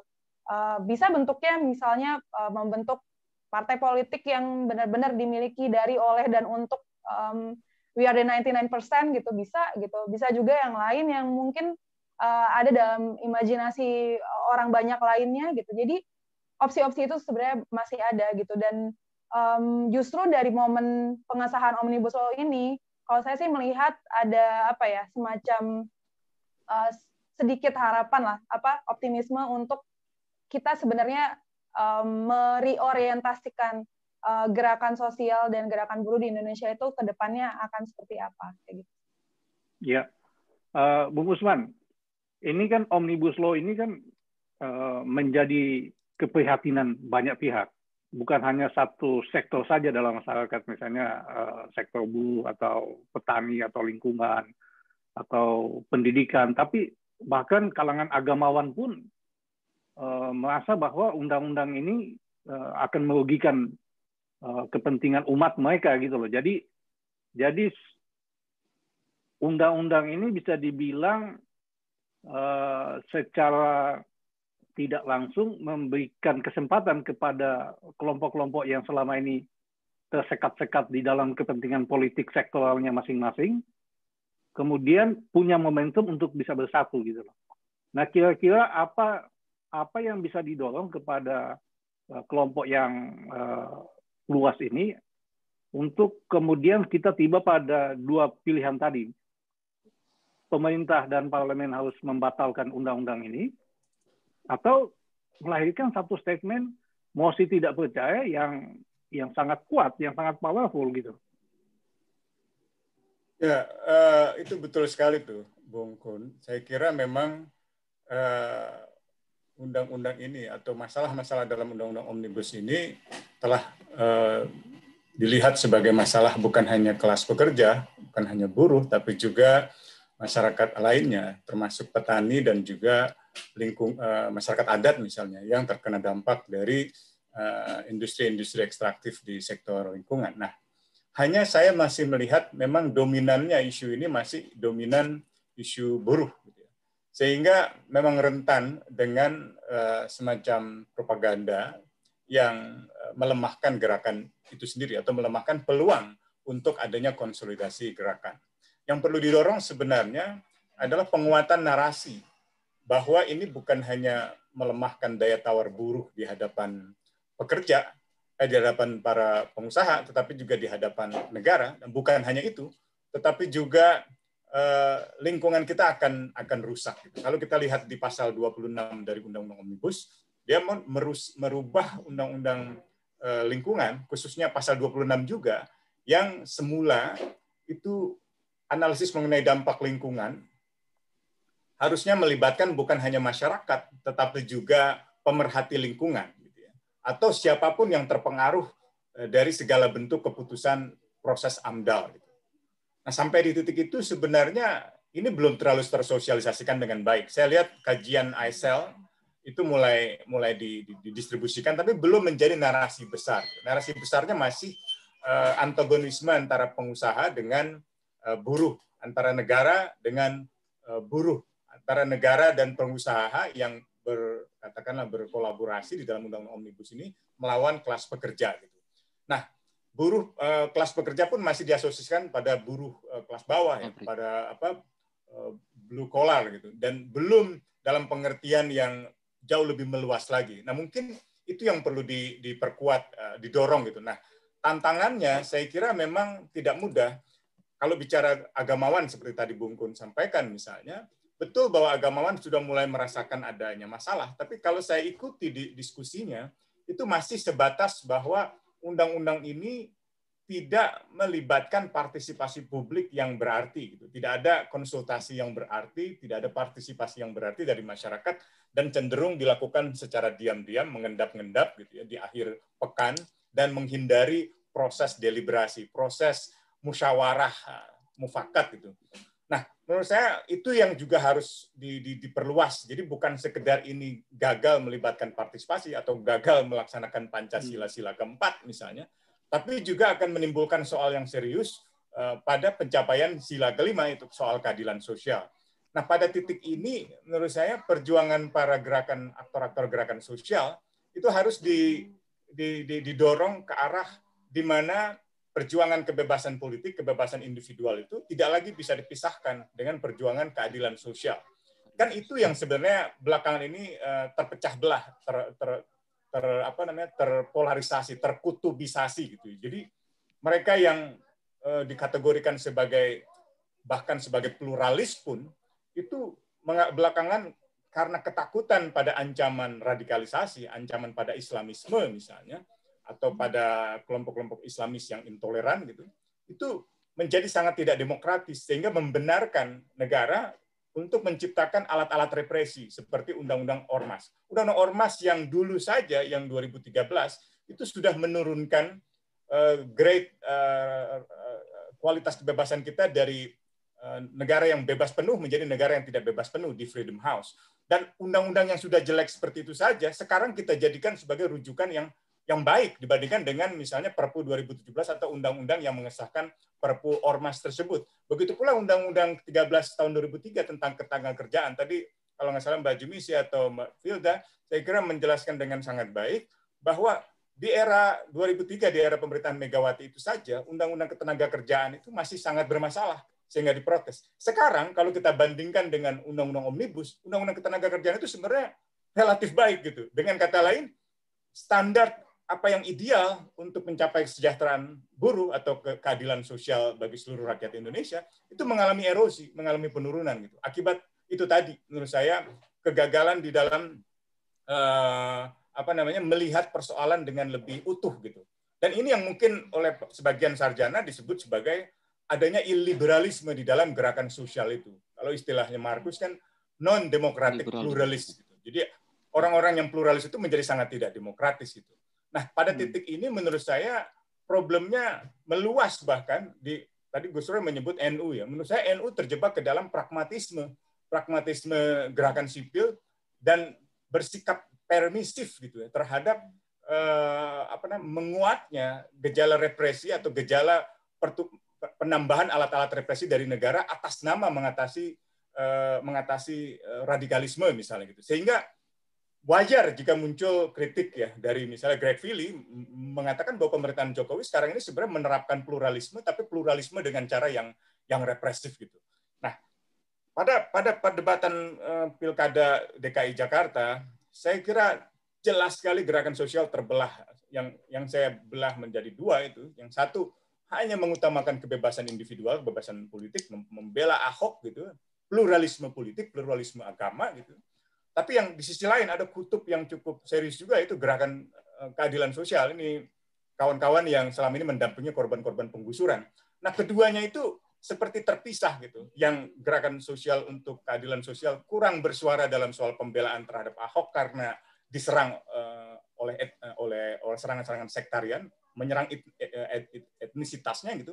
Sementara yang di sisi yang di sisi pembelaan Ahok itu juga tidak memberi semacam pembelaan terhadap kelompok-kelompok eh, misalnya eh, miskin kota atau kelompok-kelompok yang tergusur oleh kebijakan pemerintahan hmm. kota gitu. Nah, polarisasi semacam ini yang menurut saya harus di, di, diperbaiki dari gerakan sosial gitu. Dan dalam sebuah acara mengenang Nurholis Majid, saya memberi kritik juga pada kaum pluralis gitu, para pengikutnya Cak Nur, yang hanya melihat pluralisme atau inklusivisme semata-mata melihat perbedaan agama gitu dan perlindungan pada minoritas itu tidak salah. Itu benar dan itu harus diperjuangkan.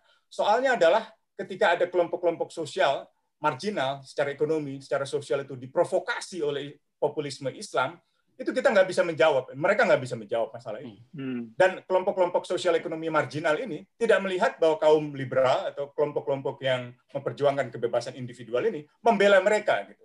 Nah pada titik ini menurut saya polarisasi sosial di masyarakat belum bisa tertolong tanpa ada konsolidasi eh, dari gerakan sosial yang mengutuhkan tuntutan-tuntutan hak asasi manusia, tuntutan demokrasi itu bukan sekedar demokratisasi politik, tapi demokratisasi ekonomi, yang berarti desentralisasi kekuasaan-kekuasaan ekonomi. Dan ini memang berat, karena di tingkat dunia pun juga tidak belum terjadi gitu, di tingkat nasional apalagi gitu. Nah, itu yang uh, saya kira mesti didorong. Jadi relevansi berjuang dari dalam atau tidak bukan pada di dalam di luarnya, tapi perjuangan semacam apa yang mereka bawa. Kalau di dalam mereka tidak memperjuangkan keadilan sosial, hanya kebebasan politik, ya sama saja. Sama seperti di luar, kalau sekedar memperjuangkan kebebasan politik atau kebebasan individual saja, tanpa melihat kebebasan eh, yang bersifat komunal atau yang sosial yang memperjuangkan kepentingan bersama, kebaikan bersama secara ekonomi misalnya, saya kira akan sulit mencapai pada apa yang di, di, di, diperlihatkan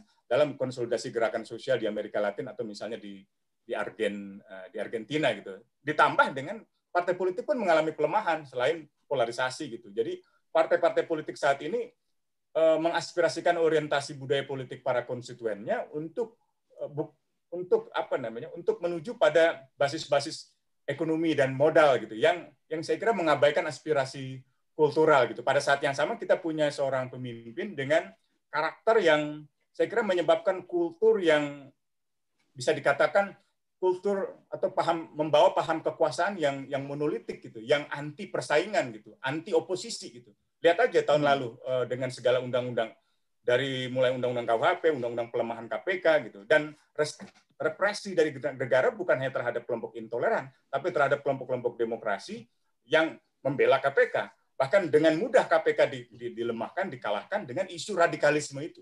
Saya saya pernah melihat betapa seorang aktivis pluralis gitu ya, yang sangat peduli soal Papua, sangat peduli tentang hak asasi manusia, tiba-tiba memposting uh, misalnya foto novel Baswedan di bandara, dia tengah berobat, mau berobat ke Singapura, dan posting itu diceritakan seolah-olah bahwa seorang katakanlah seorang teroris itu seorang radikalis itu sedang katakanlah sedang melakukan kegiatan yang yang yang merefleksikan uh, apa yang dibayangkan sebagai radikalisme mereka itu sebagai apa namanya istilah mereka itu uh, Taliban gitu. Jadi Eh, jadi stempel Taliban pada KPK itu pada akhirnya membenarkan eh, represi terhadap represi dalam tanda petik ya terhadap terhadap KPK dan KPK itu warisan reformasi yang paling penting itu anak tunggal reformasi anak anak anak sulung lah bisa dikatakan yang paling yang paling diandalkan dalam gerakan sosial. Dulu Fedi Hadis mengatakan gerakan sosial di Indonesia yang paling kuat gerakan anti korupsi padahal sebenarnya di balik pembelaan-pembelaan terhadap KPK itu yang melakukannya bukan hanya gerakan anti korupsi, aktivis lingkungan, aktivis hak asasi manusia, bahkan para aktivis LGBT misalnya gitu. Nah, penyatuan eh, platform, penyatuan semacam wacana besar ini yang menurut saya harus didorong kalau kembali ke pertanyaan Bung Bung Kun tadi itu. Jadi supaya okay. apa? Supaya tumbuh satu satu apa namanya oppositional culture, kultur oposisi yang luas uh, di, di masyarakat kita. Karena sekarang ini mulai ada sensor di media sosial orang mulai menggunakan pseudonym, saya tidak membantah uh, Mbak Filda tadi mengharapkan ada technological advancement, pemanfaatan teknologi untuk kebebasan, untuk pembebasan, tapi ingat bahwa kecanggihan negara di dalam melakukan surveillance, dalam melakukan uh, digital attacks, dan kemampuan negara di banyak negara yang membeli peralatan surveillance dari Tiongkok misalnya, itu juga memungkinkan serangan-serangan digital yang lebih serius terhadap gerakan sipil. Jadi harus ada uh, usaha yang ekstra keras memang untuk menyatukan platform, menyatukan aksi, menyatukan gerak, menyatukan isu, dan membangun uh, aliansi lintas kelas. Saya kira bukan pertentangan kelas yang harus kita dorong, tapi hmm. aliansi lintas kelas lintas. untuk me memperjuangkan demokrasi, demokratisasi politik, okay. demokratisasi ekonomi, dan seterusnya. Makasih. Baik. Uh, nah, apa yang disampaikan Bung Usman itu saya ingin tanyakan langsung kepada uh, Boim. Apa strategi gerakan buruh untuk bisa mendorong begitu luasnya sektor yang peduli dengan uh, diloloskannya undang-undang atau RUU Omnibus Law ini? Ya, ada hal-hal yang eh, kalau sana kita melihat misalnya dalam situasi gerakan dalam 2-3 tahun ke belakang ini ada satu hal yang menurut saya kesimpulan hal-hal yang kemajuan yang cukup baik, cukup signifikan gitu ya kalau seandainya kita melihat uh, situasi sekarang atau apa yang akan dilakukan itu tercermin dari uh, apa yang terlihat, apa yang dilakukan oleh kawan-kawan dalam dua tahun atau dua tiga tahun ke belakang ini. Nah, melihat situasi yang ada pada hari ini, pertama, kalau seandainya kita di era 98 itu kan yang dominan itu kan di bawah uh, 2000-an itu kan yang dominan gerakan buruh, gerakan eh gerakan mahasiswa gerakan buruh tidak begitu uh, menonjol pada waktu itu. Nah, gerakan di tahun 2000 sampai 2005 kita melihat gerakan mahasiswa terus mengecil terus mengecil. Nah, 2005 uh, dan seterusnya gerakan buruh mulai bangun, mulai bangkit. Meskipun kekuatan gerakan buruh masih didominasi oleh gerakan apa serikat-serikat buruh yang dulunya mantan SPSI yang pola, metode dan karakternya belum banyak berubah. Tapi setelah berproses mereka juga terradikalisasi, terutama setelah tahun 2006. Ada proses radikalisasi di gerakan uh, buruh serikat buruh serikat buruh mantan SPSI. Dulu mereka tidak mau menggunakan aksi massa sebagai metode perjuangan. Mereka dulu menolak mogok sebagai upaya untuk melakukan uh, tuntutan. Hari ini mereka menerima, mereka bahkan melakukan itu. Nah, kelemahan dari gerakan buruh di Indonesia dibandingkan dengan beberapa negara yang lain, di saat situasi represif unsur kekuatan kiri itu kan tidak masuk di dalam serikat-serikat buruh yang dilegalkan oleh pemerintah. Nah, serikat eh, apa unsur-unsur kiri mereka membangun sendiri di luar eh, serikat buruh yang dulunya di, dilegalkan eh, di, di masa otoriter. Nah, sehingga kondisinya pada hari ini kita lihat situasi gerakan buruh kiri misalnya itu dia harus membangun sendiri dan itu tantangan hambatan begitu besar sehingga kekuatan mereka belum cukup signifikan sehingga kekuatan mayoritas dari gerakan buruh itu masih didominasi oleh SPSI dan pecahan-pecahan SPSI yang ada pada hari ini. Nah, setelah kalau seandainya kita lihat eh, dalam situasi gerakan buruh yang terus berkembang, pemogokan demi pemogokan dilakukan, bahkan pemogokan nasional, bahkan perspektif politik pun itu sudah mulai masif di gerakan buruh, ini sekarang ini yang mulai bertemu dengan era kebangkitan juga di gerakan mahasiswa dalam beberapa tahun kebelakangan ini. Jadi kalau sana tadi yang disampaikan Filza, gerakan uh, reformasi di korupsi kemarin itu satu gerakan yang cukup mengagetkan bagi banyak uh, kelompok. Tiba-tiba dalam waktu singkat gerakan mahasiswa begitu besar, hampir di seluruh wilayah itu bergerak secara uh, bersamaan. Tapi cepat juga redup. Tapi dari hasil itu menghasilkan banyak kaum muda yang mulai kritis, kaum muda yang peduli terhadap persoalan rakyat. Nah, itu yang sedang uh, dilakukan oleh kawan-kawan sehingga dalam situasi hari ini, terutama dalam respon Omnibus Law, itu kelanjutan dari gerakan reformasi di korupsi, itu konsolidasi di antara gerakan buruh dan gerakan rakyat itu sangat masif. Apa yang terjadi pada hari ini itu bukan spontanitas hasil dari koordinasi dan komunikasi karena kita terus polanya yang kita lakukan sekarang dia tidak hanya antar uh, organisasi yang kita lakukan aliansinya eh koordinasinya tapi kita sadar ada organisasi-organisasi lokal ada organisasi-organisasi nasional Nah, masing-masing organisasi itu punya aliansi di tingkatan wilayah. Jadi pola yang kita lakukan sekarang ini adalah koordinasi nasional antar aliansi. Saya contohkan misalnya kayak di Jogja ada ARB, Aliansi Rakyat Bersatu. Di Jawa Timur ada Getol, Gerakan Tolak Omnibus Law. Di Jakarta ada Gebrak. Eh, di Makassar ada uh, apa Geram, ada di Jawa Tengah dan di berbagai macam wilayah. Jadi koordinasi yang yang kita lakukan hari ini itu tidak lagi antar organisasi tapi antar aliansi-aliansi yang ada. Nah, ini menjadi satu pola baru dan ini menjadi kolaborasi tadi yang disampaikan antar semua sektor. Kalau kawan-kawan melihat kemarin pada tanggal 24 September dalam Hari Tani, itu partisipasi dari gerakan buruh, partisipasi dari gerakan rakyat mahasiswa itu sangat besar. Di tengah situasi pandemi, mereka masih melakukan berbagai macam upaya aksi-aksi untuk peringatan Hari Tani.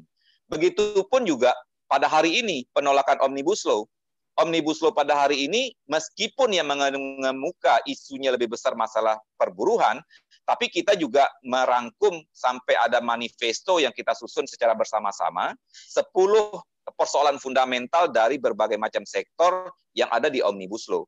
Nah, situasi ini menurut saya satu hal yang yang maju dalam upaya konsolidasinya. Kita akan lihat uh, ke depan dan kita akan terus majukan. Nah, dalam hal misalnya masalah tuntutan, saya dulu sempat menyampaikan kepada kawan-kawan, ada satu hal yang berbeda dengan situasi di zaman Megawati, di zaman SBY. Dulu gerakan dengan mudah atau dengan cepat bisa menyimpulkan ini rejim ini sudah gagal. Harus ada tuntutan, harus ada tuntutan mana rejim ini di, di, di, di, di, diturunkan gitu ya. Tapi kemarin-kemarin awal waktu kita konsolidasi orang masih sangat takut. Seperti yang disampaikan oleh Gus Roy tadi, karena isu sedikit tentang kekuasaan polisi bisa melakukan represif gitu loh. Isu uh, tentang uh, kritik bahkan bisa dituduh makar gitu loh. Nah, tapi ada hal yang maju pada hari ini. Kalau kawan-kawan lihat sekarang ini, itu sudah mulai hari ini Jogja, Gejayan memanggil itu sudah melakukan rapat ARB Aliansi Rakyat e, Berjuang itu sudah rapat dan salah satu poin tuntutan mereka pada hari ini adalah selain dari mosi tidak percaya karena mosi tidak percaya kemarin kita sudah sama ya sudah sama uh, semuanya sudah sama gitu. Emosi tidak percaya semua sudah sepakat. Nah Gejayan memanggil ARB men sudah membuat kesimpulan turunkan uh, Presiden Jokowi dan Ma'ruf Amin. Dan ini menurut saya satu hal yang langkah berani yang sudah mulai. Mereka juga mulai mengkampanyekan Dewan Rakyat. Itu satu hal yang uh, ke depan akan terus bergulir gitu. Nah, banyak memang uh, hal yang harus kita evaluasi dari gerakan rakyat, tapi munculnya kaum muda pada hari ini menjadi satu untuk memajukan gerakan ke depan. Mungkin itu, Kun. Dan saya mohon izin, mohon pamit karena ada hal yang harus saya uh, kerjakan. Mohon izin semua kawan-kawan. Okay. Ya, kawan-kawan di daerah-daerah hari ini sudah bergerak. Karawang, Lampung, Surabaya di berbagai akan melanjutkan aksi hari kedua dan ini akan terus menggelembung dan harapan kita uh, semua ikut berpartisipasi dalam uh, segala aspek, dalam segala upaya untuk kita terus mendorong memajukan gerakan rakyat kita. Terima kasih, selamat siang Terima semua kawan-kawan. Salam. Ya. Terima kasih, Bung. Terima kasih semua. Terima kasih ya, Boeing. Uh, Bung Angga, saya tahu Anda selalu tampak pesimis dengan uh, hmm. apa kekuatan progresif berhadapan dengan kekuatan oligarkis yang bertemu dengan neoliberalisme seperti penjelasan Bung uh, selama ini. Nah, tapi kan tadi kita sudah mendengar penjelasan Usman ada, penjelasan Boeing juga yang terakhir, kemudian dari Mbak Jumisi, dari Gus Roy, ada upaya-upaya untuk terus membangun gerakan dan ada kemajuan-kemajuan yang dicapai. Nah, bisakah Anda memberikan satu analisis yang lebih optimis terkait pertarungan antara gerakan progresif, gerakan rakyat berhadapan dengan kekuatan oligarki yang bertemu dengan uh, rejim neoliberal baik di tingkat nasional maupun internasional. Ya, ya terima kasih Bung Gun. Ya saya akan mengomentari tidak banyak. Jadi gini, pertama-tama untuk membangun bagaimana kerangka analisis yang berbasis pada harapan ya, pada optimisme, maka yang pertama itu yang harus kita lakukan adalah melakukan pemilihan terhadap problem-problem yang berlangsung.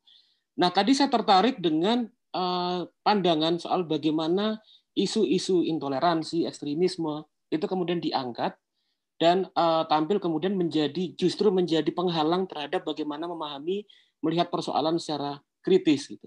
Nah, kalau kita lihat bahwa yang terjadi di antara kekuatan-kekuatan oligarki, jadi bukan hanya pemerintah, tapi seluruh kekuatan-kekuatan oligarki mereka memiliki corak yang saya sebut sebagai reactionary populism, di mana mereka mengusung bahwa antagonisme yang muncul itu mereka pandang adalah antagonisme kultural. Yang itu kemudian bisa kita lihat pada mengedepannya misalnya isu tentang khilafah versus NKRI harga mati. Nah, ini sebetulnya adalah menurut menurut saya fake gitu menurut saya ini sebetulnya adalah false consciousness, adalah sebuah kesadaran yang palsu, sebuah instrumen hegemonik yang coba ditanamkan di kalangan rakyat yang lebih luas. Mengapa kemudian ini saya anggap sebagai sebuah false consciousness, kesadaran palsu? Karena misalnya pemerintah ketika bicara tentang ancaman ekstremisme, ya kan. Tapi di sisi yang lain tidak ada kemudian pemajuan sama sekali tentang Eh, tentang isu-isu human right dalam konteks kebebasan berpikir, demokrasi atau pembelaan kebebasan berkeyakinan. Artinya apa? Artinya kalau kita melihat dari problem utama intoleransi ataupun kemudian ekstremisme itu adalah ancaman terhadap kebebasan berpendapat dan ancaman terhadap kebebasan berkeyakinan. Tapi ini sama sekali tidak eh, tidak tidak di eh, tidak di apa diperhatikan. Nah, ini menunjukkan bahwa itu sebetulnya hanya menjadi cover menjadi strategi hegemonik yang untuk kemudian ditawarkan ke kekuatan-kekuatan eh, progresif, kekuatan-kekuatan liberal, agar mereka mendapatkan dukungan kekuasaan. Nah, di sinilah sebetulnya kita harus masuk membongkar bahwa sebetulnya apa yang selama ini dianggap sebagai isu utama dalam konteks antagonisme kultural, yang satu misalnya bilang ini ancaman khilafah, yang satu bilang ini adalah ancaman terhadap Islam, itu yang harus dibongkar terlebih dahulu untuk masuk pada problem konkret dari apa yang menjadi dislokasi dislokasi sosial dan ekonomi politik yang terjadi. Karena sebetulnya problem-problem struktural itulah yang membuat orang marah. Yang membuat orang kemudian ketika marah tidak ada institusi atau instrumen atau kanal politik yang bisa menyalurkan keresahan-keresahan ekonominya, maka mereka kemudian cenderung terafiliasi dengan kelompok-kelompok ekstremisme. Ini yang saya pikir menjadi persoalan. Nah, kedua, saya bilang bahwa menguatnya eh, antagonisme kultural antara Khalifah versus NKRI harga mati sebetulnya menunjukkan bahwa tidak ada polarisasi sosial di antara kekuatan-kekuatan oligarki dan pendukungnya. Kenapa demikian? Kalau kita lihat bahwa semua dari faksi-faksi oligarki dan pendukungnya itu semua pertama memiliki support yang sangat kuat dalam aliansi bisnis, politik, yang terutama berbasis pada ekonomi ekstraktif. Kedua bahwa mereka memiliki sama-sama memiliki hubungan dengan problem-problem warisan corak kekuasaan Orde Baru. Dan ketiga, mereka sama-sama menggunakan isu-isu populisme reaksioner sebagai bagian mereka untuk meraih atau kemudian mendapatkan uh, mendapatkan konstituen politik dan dukungan. Nah, ini konstruksi hegemonik yang racun ini yang saya pikir menjadi bagian penting untuk memperkuat tadi apa yang sudah diutarakan oleh teman-teman. Nah, apa sebetulnya kalau bicara tentang uh, isu utama ya? Ya kalau bicara tentang kemudian apa yang harus diagendakan, yang diusung terutama untuk menyatukan misalnya aliansi lintas kelas, aliansi dari kekuatan masyarakat, demos atau warga yang disingkirkan, kita harus masuk pada isu utama bahwa ini adalah oligarki versus rakyat. Ya, itu Bung. Saya kira kita uh, akhiri di situ. Nah, di bagian terakhir ini, uh, saya ingin kawan-kawan menyampaikan uh, pernyataan terakhir atau penutup closing statement masing-masing satu menit. Saya persilahkan Mbak Jumisi dulu. Ya, lebih satu menit, dua menit. Jadi gini, eh, teman-teman, eh, sekarang ini isu yang paling kuat adalah omnibus law dan kita punya kesempatan untuk eh, apa, mengolah gerakan untuk uh, punya perspektif persatuan dan itu yang harus terus-menerus dikuatkan dan saya melihat uh, ini sangat membuka wacana juga untuk kaum muda. Jadi selain buruh, tani, kaum muda uh, ini juga mulai bergerak dan itu adalah momen yang tidak boleh kita sia-siakan. Gitu. Kita tidak menunggu momen tapi begitu ada momen maka lakukan itu. Yang kedua, saya ingin bicara dalam aspek perempuan karena dari tadi masih minim pembahasan terkait dengan aspek perempuan. Terkait dengan omnibus law sebetulnya uh, yang nanti paling akan terdampak, bukan berarti yang lain tidak paling terdampak, tapi saya mau menambahkan khusus terkait dengan buruh perempuan, uh, itu kan nanti akan ada penyingkiran atau upaya terhadap buruh perempuan itu sendiri karena kalau buruh perempuan itu kan terserap oleh industri padat karya yang mayoritas didominasi oleh buruh perempuan. Nah, dia akan menjadi buruh kontrak seumur hidup dan artinya itu akan mempengaruhi keberlanjutan hidup dia dan keluarganya karena mempengaruhi kesejahteraan uh, buruh dan keluarganya. Buruh perempuan juga akan disingkirkan uh, dalam ritme uh, kerjaan karena akan sulit berserikat dan kita tahu bahwa berserikat itu adalah arena bagi kita untuk belajar dan berjuang bersama itu adalah arena untuk kita melatih keberanian teman-teman buruh dan rakyat. Nah, kenapa saya kasih tekanan di sini? Karena kadang-kadang teman-teman itu tidak mengerti atau belum mengerti bahwa sebetulnya sebegitu pentingnya menggerakkan buruh perempuan atau calon buruh perempuan atau siapa pun perempuan-perempuan di Indonesia yang nanti juga akan tersingkir dengan adanya Undang-Undang Cipta Kerja ini. Jadi dua hal itu fokus saya. Pertama adalah pembangunan gerakan dengan menggunakan momentum ini. Yang kedua terkait dengan isu perempuan, perempuan juga harus terlibat aktif eh, di mana pun posisi eh, gerakan itu berada. Begitu Bung, terima kasih. Ya, uh, Gus Roy silahkan. Satu menit.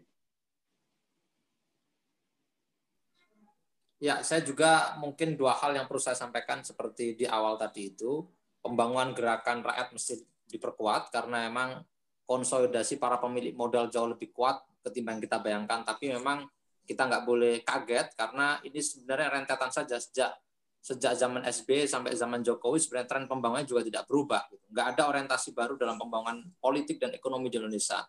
Ini justru malah lebih lebih parah ketimbang sebelum-sebelumnya. Memang nggak ada nggak ada namanya seperti MP3EI, tapi praktek-prakteknya terutama di sektor ekstraksi dan uh, infrastruktur jauh menghantam uh, kehidupan masyarakat kecil. Nah, hari ini menjadi momentum omnibus law nggak bisa lagi uh, kita apa ya leha-leha santai-santai gitu menghadapi uh, apa ini konsolidasi konsolidasi kekuatan pemodal dan politisi di di Jakarta gitu. Nah ini hari ini menjadi menjadi momentum kita gerakan-gerakan sebelumnya mestinya lebih kuat lagi. Tentu saja emang tantangannya lebih berat sekarang ini. Karena saya dan kawan-kawan juga sudah tahu bahwa Kapolri sudah sudah bikin statement berkali-kali untuk untuk memukul mundur semua protes-protes terhadap Omnibus Law. dan didorong untuk masuk mekanisme legal atau formal ke JR. Saya pikir itu yang pertama. Yang kedua, saya setuju dengan Mbak Filzah tadi itu. Tapi saya juga agak sanksi belakangan ini misalnya kita merayakan bahwa oh sekarang trending topik ya kita eh, apa itu mosi tidak percaya. Enggak, saya pikir memang para influencer dan buzzer ini sudah menang, sudah ngapain gitu. Kerja-kerja yang untuk mendorong omnibus law sudah beres gitu kan. Jadi eh, kalau memang eh, kita kuat ya bisa jadi ya kesadaran politik anak-anak muda jauh lebih besar ya gitu. Seperti Bung Boeng tadi bilang gitu. Saya juga ikut uh, apa ya terlibat dalam konsolidasi-konsolidasi itu, tapi kita belum punya arah loh yang yang pasti ini. Saya khawatir betul-betul seperti tahun 98 gitu kan. Tahun 98 itu justru lebih mudah menurut saya bukan mengecilkan peran gerakan 98 karena memang sudah jenuh dengan orde baru gitu. Kita ini masih sebagian besar kita masih banyak orang percaya bahwa cara pandang kita masih moralis Jokowi ini baik gitu kan. Orang-orang dekatnya aja nggak baik. Kurang lebih begitu. Padahal ini nggak kekuatan politiknya hegemonik, sementara kita belum merespon itu dengan baik. Digital memang perlu kita tingkatkan betul hari ini, meskipun juga banyak orang yang bisa dikriminalisasi dengan dengan kampanye-kampanye digital atau perjuangan di di media sosial. Terima kasih. Ya, Vilja silahkan. Ya, um, sebenarnya ini ya apa um, saya ingin pertama-tama ingin um, mengucapkan dulu solidaritas untuk uh, teman-teman uh, gerakan yang sekarang sudah mulai mogok di berbagai daerah. Um, dan semoga dan kita harus memang melihat perjuangan ini tuh maraton ya bukan sprint. Jadi uh, masih panjang dan masih terus uh, bisa improve sebenarnya. Uh, dan kemudian yang ingin saya juga point out di sini adalah uh, tadi uh, saya kurang sepakat tuh dengan pernyataannya Bung Usman uh, soal uh, ini bukan lagi pertentangan kelas gitu. Kalau menurut saya ini uh, pertentangan kelas gitu.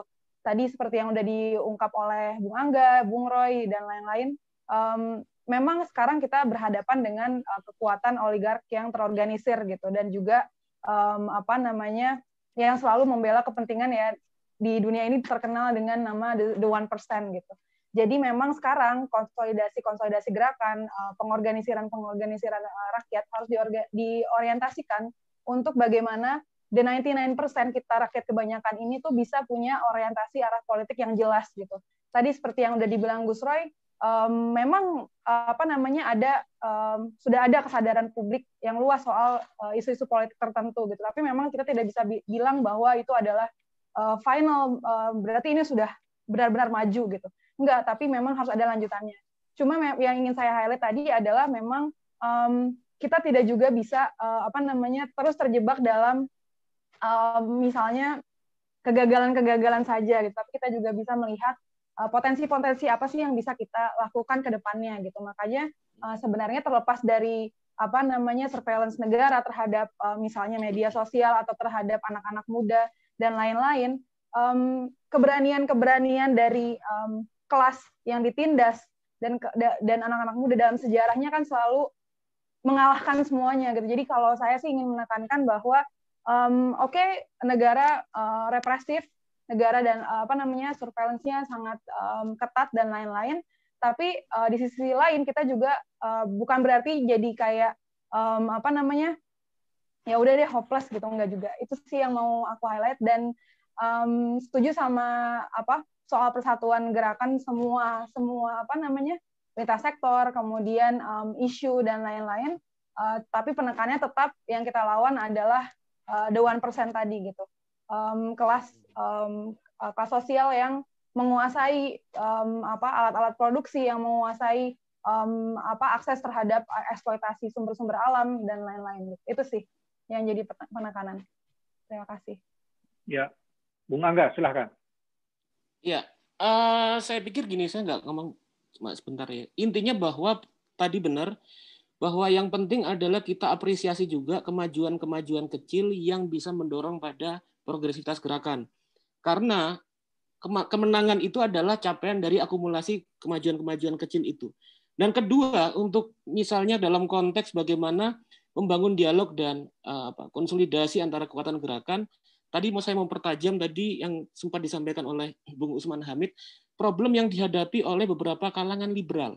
Gitu. Kalau kita ingin membangun gerakan yang lebih luas, front yang lebih luas, maka untuk kalangan liberal itu sepertinya sepertinya harus diingatkan bahwa pertama-tama uh, dukungan terhadap pemajuan hak hak ekonomi, kritik terhadap uh, beroperasinya corak neoliberalisme dan kapitalisme itu akan sangat menentukan dukungan terhadap demokrasi politik yang berlangsung di Indonesia.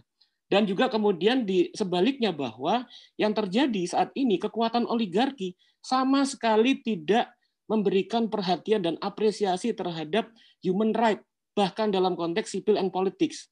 Nah, ini yang saya pikir harus dikedepankan sehingga dalam sebuah kesadaran pengetahuan yang lebih jauh kita bisa membangun kolaborasi yang lebih luas.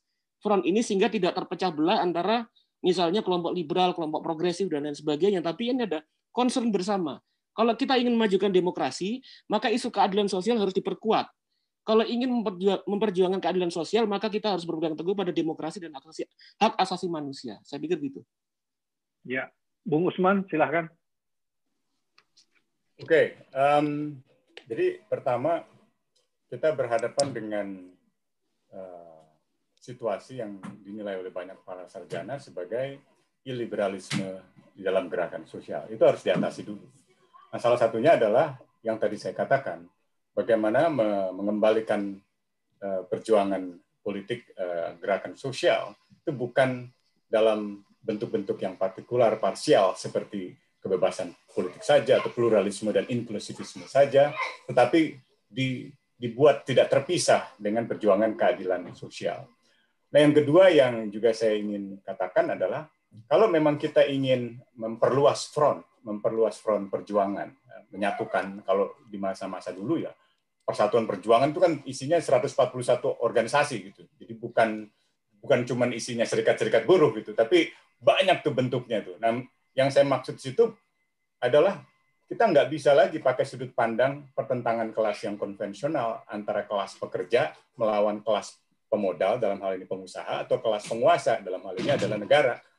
Kalau kita mau mempersatukan gerakan, menurut saya di dalam kita sendiri itu udah bukan lagi satu kelas dalam pengertian kelas pekerja, ada banyak lagi. Jadi perlu aliansi lintas kelas, perlu aliansi lintas isu, perlu aliansi lintas generasi. Kalau bicara anak muda, gitu ya, dalam sepanjang sejarah memang generasi muda selalu mengambil peran.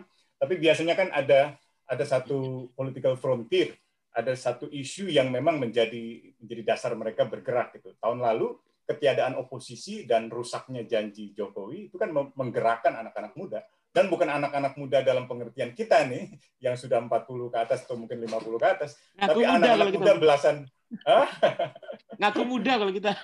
kalau kita mengklaim muda sekarang. Mengklaim muda. Tapi sebagai kategori sosial, kalau kita pernah muncul di tahun 90-an, sebenarnya kita bagian dari eksponen muda di tahun itu, di zamannya. Iya. Nah, yang saya maksud tahun lalu muncul dalam gerakan reformasi di korupsi itu, anak-anak muda yang betul-betul usianya belasan tahun gitu.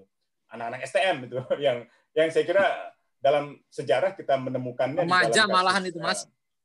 Bagaimana? Anak-anak remaja. Teenager. Anak-anak remaja. Teenager. Tapi dalam kategori kategori Ben Anderson itulah pemuda iya, bukan lagi remaja. Jadi pemuda itu usianya dalam buku Ben Anderson tentang revolusi pemuda di Banten itu 15 tahun sampai 19 tahun. Nah, kita mereduksi iya. definisi anak muda itu misalnya menurut UN atau menurut ukuran sekarang itu udah 25 sampai 35 gitu.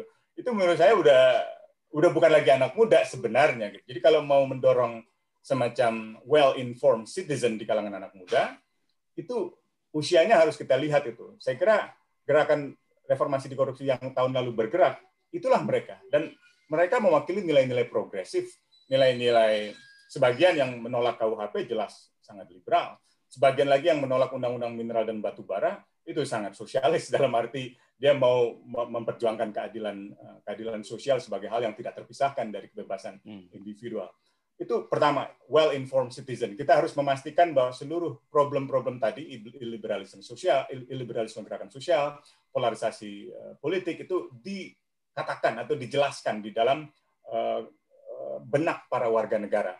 Yang paling sederhana menjelaskan itu kan sebenarnya penjelasan Ian Wilson penjelasan Fedi Hadis bahwa pertarungan oligarki itu sebenarnya eh, pertarungan identitas agama Islam non Muslim Islam dan non Islam itu kan sebenarnya hanya proksi dari pertarungan para oligar gitu. Jadi lagi-lagi itu yang harus dipastikan terinformasikan ke dalam uh, warga negara. Nah, yang kedua adalah interaksi dan komunikasi kita nih sebagai aktor-aktor yang beragam di bergerak di sektor yang beragam, isu yang beragam, spektrum politik yang beragam, di generasi yang beragam, itu harus dibangun komunikasi yang berbasis naratif-naratif perubahan.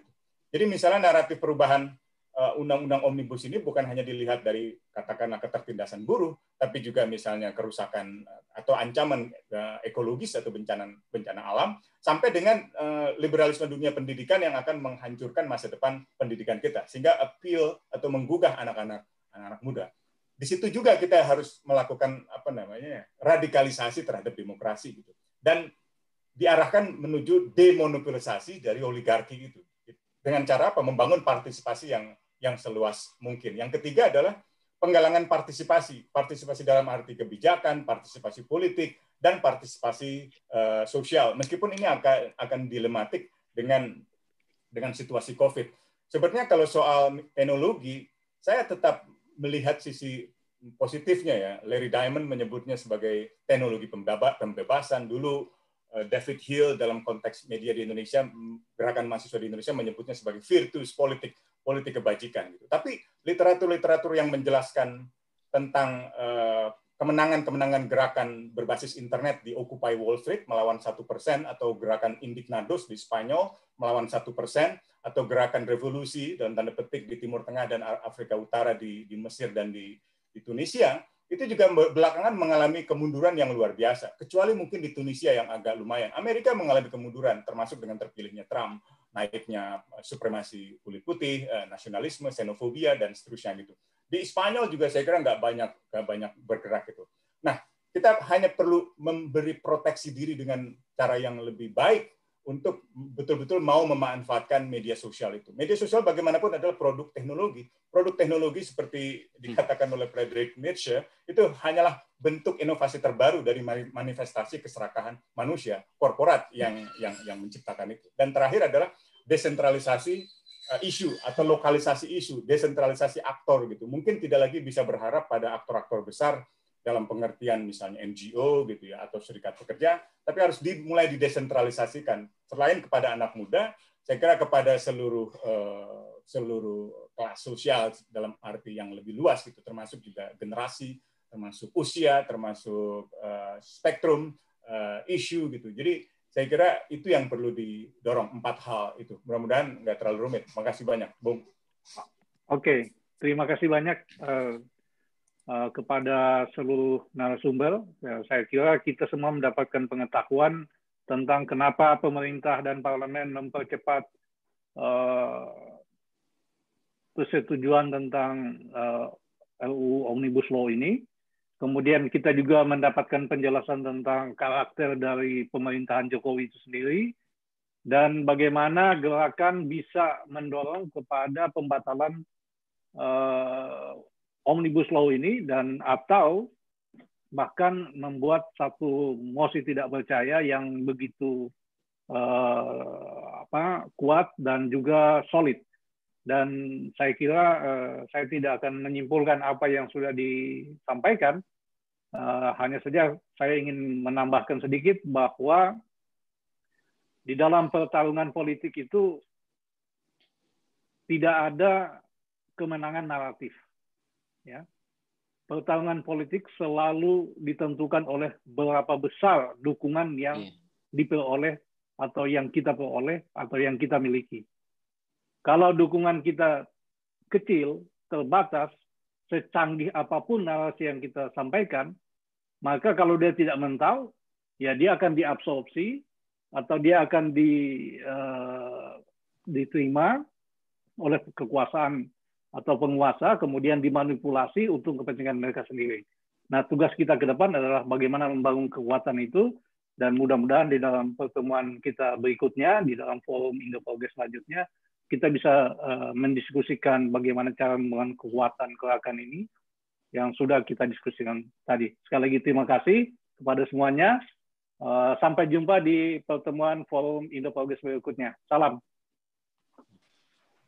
Ya, terima kasih. Yuk, terima kasih semuanya. Terima kasih. Sudah, Troy, Iya, terima kasih Mbak Mas Roy.